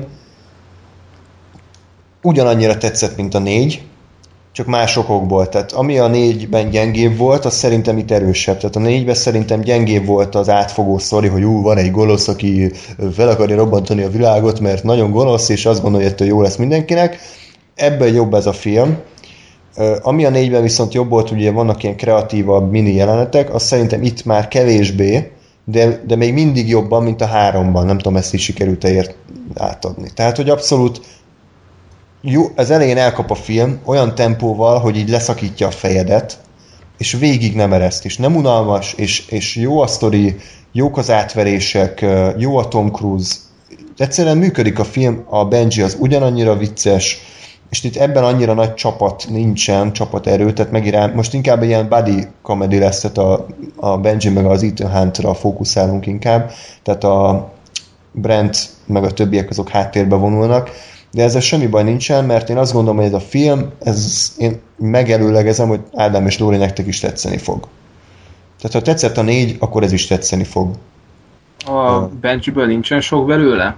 Nem. A leírásod alapján? Azt gondoltam, hogy fárasztó lesz, de igazából nem úgy van, hogy végig ott van, hanem így van egy rész, ahol feltűnik, aztán megint elmegy, aztán... Tehát igazából végig a háttérben marad, csak hogy ott azért benne van az eseményekben. Szerintem nagyon jól megoldották. Úgyhogy én azt mondom, hogy sikerült, és nem sok olyan sorozat mondhatja el magáról, hogy az 5. részre is kurva jó, sőt egyre jobb, tehát ugye a 3 óta így megy fel a minőség szerintem, és ezért ez nagyon ritka, hogy egy sorozatnak az 5. része ennyire fasza, de hát most Gáspár majd jól megcáfol. Te mondod, hogy mondjam a körülményeket? Én mondom, mert úgy férfias, hogyha én valamiben, hogy kurvára fáradtan néztem ezt a filmet, annak köszönhetően, hogy elég sokat dolgozom mostanában. És bevallom férfias, hogy én körülbelül az utolsó 20 percen bóbiskoltam erőteljesen. Tehát, hogy a film végéről és az egésznek a lecsengéséről nem biztos, hogy annyit fogok tudni beszélni, tekintve, hogy a szemhéjam belsejét néztem. Ami egyébként nem a filmnek szól, tehát, hogy nem azért van ez, mert azt mondom, hogy hát ez kibaszott unalmas volt, és én elaludtam ezen a filmen, annyira szar volt, hanem tényleg elaludtam, mert amit te szoktál, hanem tényleg iszonyatosan fáradt voltam, és úgy gondoltam, hogy végig tudok ülni egy filmet 12 óra munka után, de aztán nem tudtam. Mindegy, de a lényeg az, hogy nekem ismét valamiért az volt a felvetésem a film előtt, hogy hát akkor ez egy kémfilm lesz, majd amikor nem az lett, akkor megint nem tetszett annyira. De ez nem szóval... Tessék? Semmi. Tehát ez továbbra is nyilván az én hülyeségem. És pontosan, mint az összes többi, ez is egyébként erőteljesen elkezdett kitörlődni a fejemből. Tehát azért küzdök itt a szavakkal, mert nem emlékszem a filmre nagyon. Összefoglaljuk nagyjából? Én ezt akartam épp javasolni, hogy ha 3 mondatban a sztorit, tehát így rémlenek így részletek, ilyen opera, ház, meg színház, de... Jó, tehát hogy az a lényeg, hogy amúgy egyébként baromi, így utal visszagondolva tényleg van annyira talán kreatív, mint a 4, tehát kiforgatja a műfajnak, vagy hát a Mission Impossible sorozatnak a sajátosságait, ugye úgy kezdődik a darab, amivel reklámozták egyébként a filmet, tehát nem tudom, Ádám meg Lóri, láttatok a reklámot, vagy bármilyen posztert, mindegyiken az volt, hogy Tom Cruise egy repülőgép oldalán lóg. És egyébként a valóságban azt megcsinálta az állat. Tehát felszállt egy repülőgép, és ő ott lógott az oldalán. És látszik a filmben, ahogy így az arc egy eltorzul, mert ugye kurva nagy sebességtől. Tehát ugye ez megcsinálta, és én azt gondoltam, hogy jó, ez megint a film közepe, vagy a vége lesz, lelövik a nagy poént, és ez az első jelenet a filmben. És az a durva, hogy a filménként végig tartja ezt a szintet. Tehát nem az, hogy ellövik a puskaport, mint mondjuk a James Bond filmekben az elején, és utána így műzé van, hanem hogy tényleg elkezdődik a film, és végig tartja a színvonalat. Tehát arról van szó, hogy van ez a Szindikátus nevű titkos szervezet, ami az IMF-ből vált ki, és terrorcselekményeket hajt végre a világon. És az IMF-be is olyan szinten beépültek már, hogy a Tom Cruise az elején, amikor megkapja a küldetést, ugye mondja a szokásos szöveg, hogy hát ez az ön küldetése, amennyiben vállalja. És akkor Közben ez a lemez így elkezdett tovább mondani, de hogyha nem vállalja, akkor is mindegy, mert mi vagyunk a szindikátus, és meg fogjuk ölni. Tehát, hogy ez a jó a filmben, hogy várod a szokásos sablonokat, és akkor mondja ez a lemez, hogy és mostantól 5 másodpercen belül meg sem is öl a lemez. Ahogy 5 másodpercen belül meg is fogsz halni, és akkor bezáródik az a kelepce, és akkor kijön ilyen mérges gáz. Tehát ez a jó benne. És igazából arról van szó, hogy a CIA főnöke, akit előbb Baldwin alakít, az azt mondja, hogy igen. Semmi, csak a tégla. Igen. Nem is tudsz jobb. Itt nem dugja a jeges vízbe az arcát. Már én nagyon vártam egy olyan jelentet, amikor hirtelen így befejezi a mondatot, és így beleplacsontja az arcát. Mondjuk elképzelem, hogy így fogságba hejti az Ethan Huntot, és egyébként maga egyre semmi titkus, hogy neki pukk, és belenyomja a fejét egy tájégbe. Így van, így van. Hát a baj az, hogy ugyanaz volt a szinkronhangja is, tehát hogy tényleg minden mondatnál vártam, hogy mikor lesz az, hogy anyád hogy van, úgy, hogy az apád kúrja, tehát, hogy... Vagy esetleg, hogy ön dohányzik el. Ja, igen. Ja. Na jó. Ezek számomra ilyen örök sebeket ejtettek rajtam azok a dolgok. De...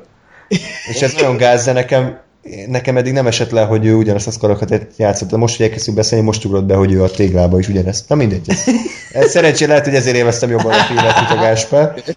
Na mindegy, és akkor erről van szó, hogy a Tom Cruise gyakorlatilag egy számkivetetté válik az Ethan Hunt, hiszen őt okolja az IMF és a CIA is azért a pusztításért, vagy hát azért a nem túl sikeres terrorelhárításért, amit például a Kreml felrobbantásáért okoztak, és ő egy ilyen tényleg egy szökevény.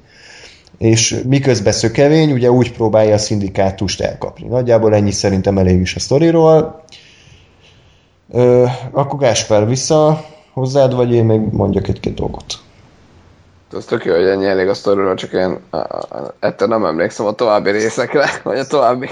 Mondok ilyen jeleneteket, tehát az a lényeg, például baromi jó jelenet volt az operaházas rész, ahol azt hiszem a Puccini-nek a Toszkája megy, és ott egy Turandot megy, nem Turandot, a német, vagy az osztrák kancellárt akarják kivégezni, és ugye a Tom Cruise ott van, és sejtő, hogy valaki ki fogja végezni, és ott elkezd valaki verekedni, és azt látja, hogy 2 ember is mesterlövésszel célba vette a kancellárt, és akkor így ő ott áll, hogy baszke, most mi a fasz csináljak? Tehát, hogy így melyiket találjam el? És akkor ott jön be ez a női karakter, aki amúgy mi az? MI6, ugye?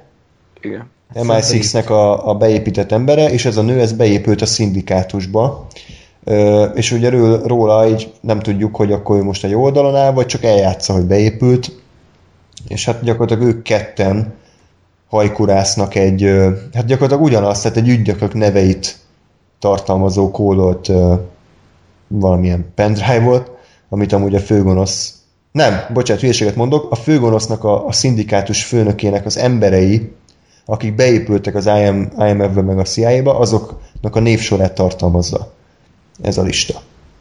És ezt próbálják megszerezni. Ugye, ami még van akció jelenet, az például, amikor be kell jutni a Tom Cruise-nak abba a víz alatti bázisra, és ugye ott vissza kell tartani a lélegzetét. Szóval van a motoros üldözés, és a végén meg, amikor kicsit lenyugszik a film ott, ahol aludtál. Igen, azt hiába mondod, ahol lenyugszik a film a végén, mert én is lenyugodtam, úgyhogy arra nem fogok emlékezni. Sajnos. Na, más sem úgy, tehát hogy miért nem tudta vajon élvezni ezt a filmet annyira, mint a 4-et? Pedig a 4 se volt kémfilm, de azt mégis élvezted, ezt miért nem? Szerintem, tehát valószínűleg meg kéne nézni még egyszer, úgyhogy nem alszom bele. Mert hogy azért tehát a 4 is most életben állom, és most mondom azt rá, hogy egyébként élveztem közben, úgyhogy arra emlékszem a legjobban a mostaniak közül, vagy a sorozat részé közül. Tehát szerintem ennek is az kéne, hogy megnézni újra, végig, elalvás nélkül, és akkor tudnám azt mondani, hogy ilyen vagy olyan a film. Mert igazából alakul, mert így kezdek visszaemlékezni dolgokra, és hogy ez se volt. Tehát közben annyira nem volt rossz. Tehát, hogy rossznak... De azt nem az meg. Ebből már nem jövök ki. Tehát rossznak ezt a filmet sem mondanám, ahogy egyébként a 4-et sem mondom rossznak. Én azt mondom, hogy én kémfilmre számítottam, vagy azt szerettem volna látni, és nem az volt. És szintén nekem elég gyenge volt a forgatókönyv, meg elég gyenge volt az, hogy nem sztori szinten, illetve elég gyenge volt megint az, hogy ugyanúgy elvileg a Tom Cruise ugye most megint a szervezet nélkül kell egyedül dolgozzon, de ebből még megint annyit láttam, hogy ugyanúgy elment, mit tudom én, hova, Peruba vagy Kosztarikába, hova az Istennel, ugyanúgy egy ilyen luxus lakásban volt, ugyanúgy rohadt sok pénze volt, és ugyanúgy kütyükkel dolgoztak, csak most egy ilyen vakomba volt a bázisuk, de az meg ugyanúgy egy ilyen high-tech bázis volt. Tehát én megint nem éreztem semmit abból, hogy az lenne a sztori, hogy mire képesek ezek az emberek, hogyha elveszük mögülük a technikát, vagy ha sokkal kevesebb technikával kell dolgozniuk, és sokkal inkább magukra vannak utalva. És én ezt hiányolom egyébként nagyon.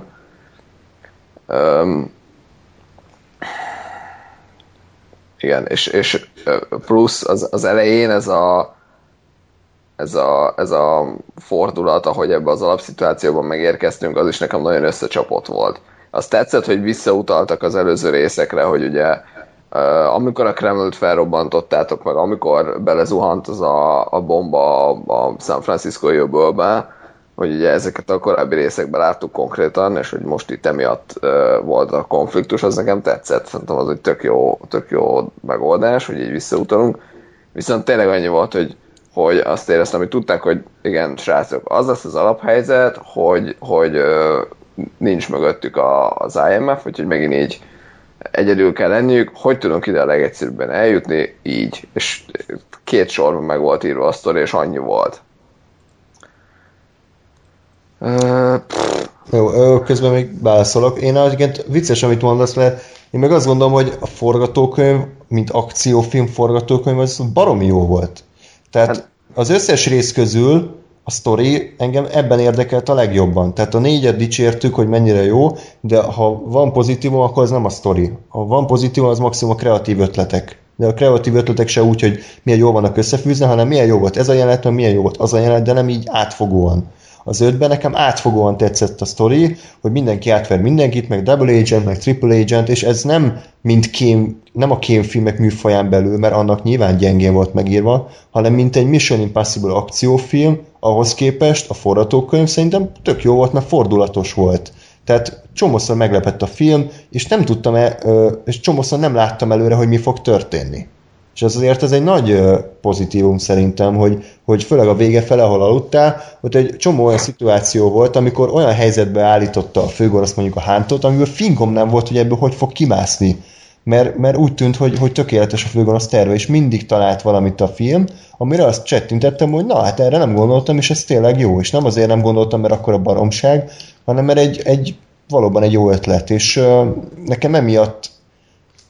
Tehát, hogy azért nem tartom annyira fairnek, amit mondasz, mert olyanért hibáztatod a filmet, ami nem akart lenni. Tehát tényleg nem akart kémfilm lenni, ez egy akciófilm akart lenni, ami amúgy kémekről szól. És ilyen tekintetben viszont szerintem, ha nem is hibátlan, de igen erősen az átlag fölött van. Értem, és én ezért mondtam, ezért kezdtem úgy az adást, hogy én nem korrekt módon, de kémfilmekként tekintek ezekre, és úgy értékelem őket, hol látom, hogy ez nem egy jó megközelítés. Meg ezért mondom egyébként, hogy meg kéne néznem újra, úgyhogy nem alszom bele, mert hogy az ilyen fordulatokra, a meglepetésekre nem tudok reagálni, mert nem emlékszem, mert aludtam. Tehát... Igen. Lóri, amúgy most hozzád szólok, hogy én szívesen megnézni még egyszer. A Golden Eye-t? Igen. Nem miért nem hozzám fordulsz? Jó. Én rajta vagyok. Na, negatívum számomra a filmben ugyanaz, mint a 4. Hogy hosszú. Tehát, hogy hosszú, végig ugyanolyan jó, de egyszerűen... Eddig mindegyik Mission Impossible 2 óra és 2 óra 10 perc között volt. Nem, az első óra az kb. Vagy első rész az kb. Az első óra. Az első rész, azt nézd, egyen hosszabbak, azt hiszem, az első rész az ilyen 100 perc, a második ilyen 110-125, a harmadik már 125, aztán 135, és ez is 135, de nem az anyag, hogy milyen hosszú, hanem milyen hosszúnak érzem. Tehát ugye... ez egy idő után ez a film az öt már elfárasztott, mert annyira tömény volt. Tehát kb. Mint a Nolan filmek, hogy így egy szinten megy végig, fokozatosan feszült, meg minden, meg faszom, és így egy idő után már így elfáradtam, és így jó, még mindig, oké, na jó, akkor most megint ráfeszülök, és akkor vége jöhetnek, jó, most akkor pihi, ugye már vége lesz. Nem, akkor még egyszer.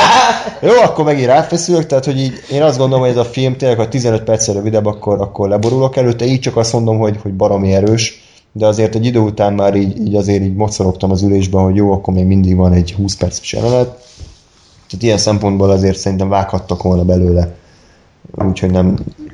Tehát, hogy nem lett volna gyengébb a történet folyama. Hát erre egy nagyon jó megoldás, el kell aludni. És akkor pont jó lesz, mi? Akkor biztos, hogy nem volt. Nézi. Ja. Na, tehát én összességében ajánlom a filmet, önmagában is jó, de úgy aztán végképp jó, hogy ez egy sorozatnak az 5. szériája, nem fáradt ki, nem fulladt ki az egész, és jó.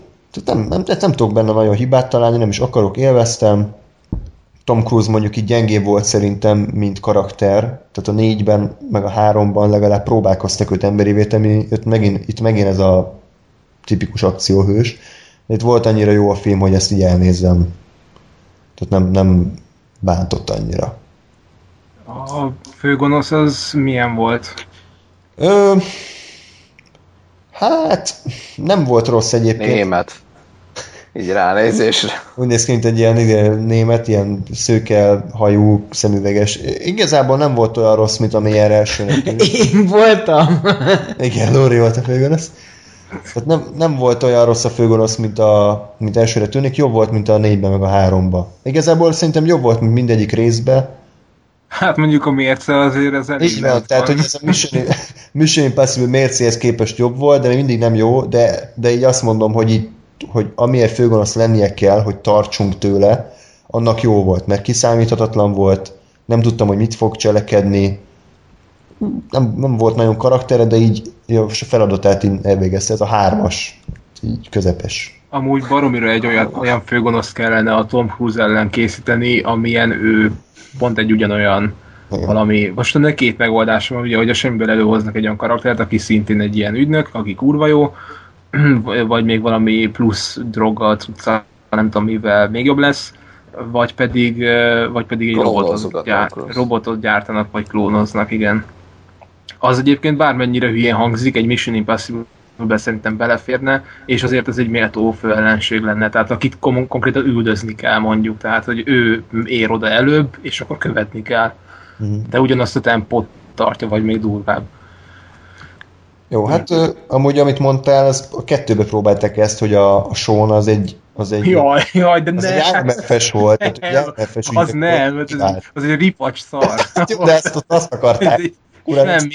A villájában ott balfaszkodott, már eleve multimilliárdos, millió embere van, meg mit tudom én, milyen helyen lakik, de neki mégse elég a pénz. Szóval. Még szivarozik, tehát ott vágdassa a szivarját, meg minden szart csinál. Igen, a lóversenyre ilyen $1000 dobál be, de nekem pénz kell. Meg szagogatja a csaj kendőjét. Próbáld fel a ruhát, így levesz a ruhát, majd fölpróbálod később. Vagy ez a 2, tipikus ez a film, amiről készítenünk én egy audio kommentárt. Tehát így előrünk, négyen, és így végigdumáljuk az egészet, és így kiadjuk ezt így, mert szerintem végig lehetne pofázni, annyira szar. Úgyhogy szinte mennyi volt már a Mission Impossible? Az lesz a 99. adás. Most ezt megígértük. Most megírjuk. 99. adásban a Mission Impossible 2 audio kommentárja lesz. De erre az ígéret, hogy jövő héten nem fogunk emlékezni, mint ahogy a Mission Impossible filmek se. Jó, csak hogyha ha bármelyik hallgatónak tetszik az ötlet, hidd el, hogy meg fogjuk kapni kommentben. A 98. adásban 20,000 megírják, hogy ezt ígértétek, ugye ez? Hát, adja azért, hogy legyen 20,000, feliratkozunk a 99. adásra. Legyen úgy. Úgyhogy terjesszétek a túlnápot, ha teszed az adás, akkor... Mindenki hozzon még egy ember. Mindenki hozzon még egy ember. Nem lejáratott a mondás. Nekünk egy múlt bőven elég annyi, hogyha meghallgatjátok, és visszaírtok annyit, hogy jó, vagy szar, tök mindegy, legyen valami. Ha valami van, akkor jó. Egyébként meg baci pipőke. Baci pipőke. Köszönjük szépen, hogy meghallgattatok minket. Hamarosan újra jelentkezünk. Még nem tudjuk mikor, meg mivel, de az a lényeg, hogy jelentkezünk. Addig is minden jót kívánok nektek. Sziasztok! Hello!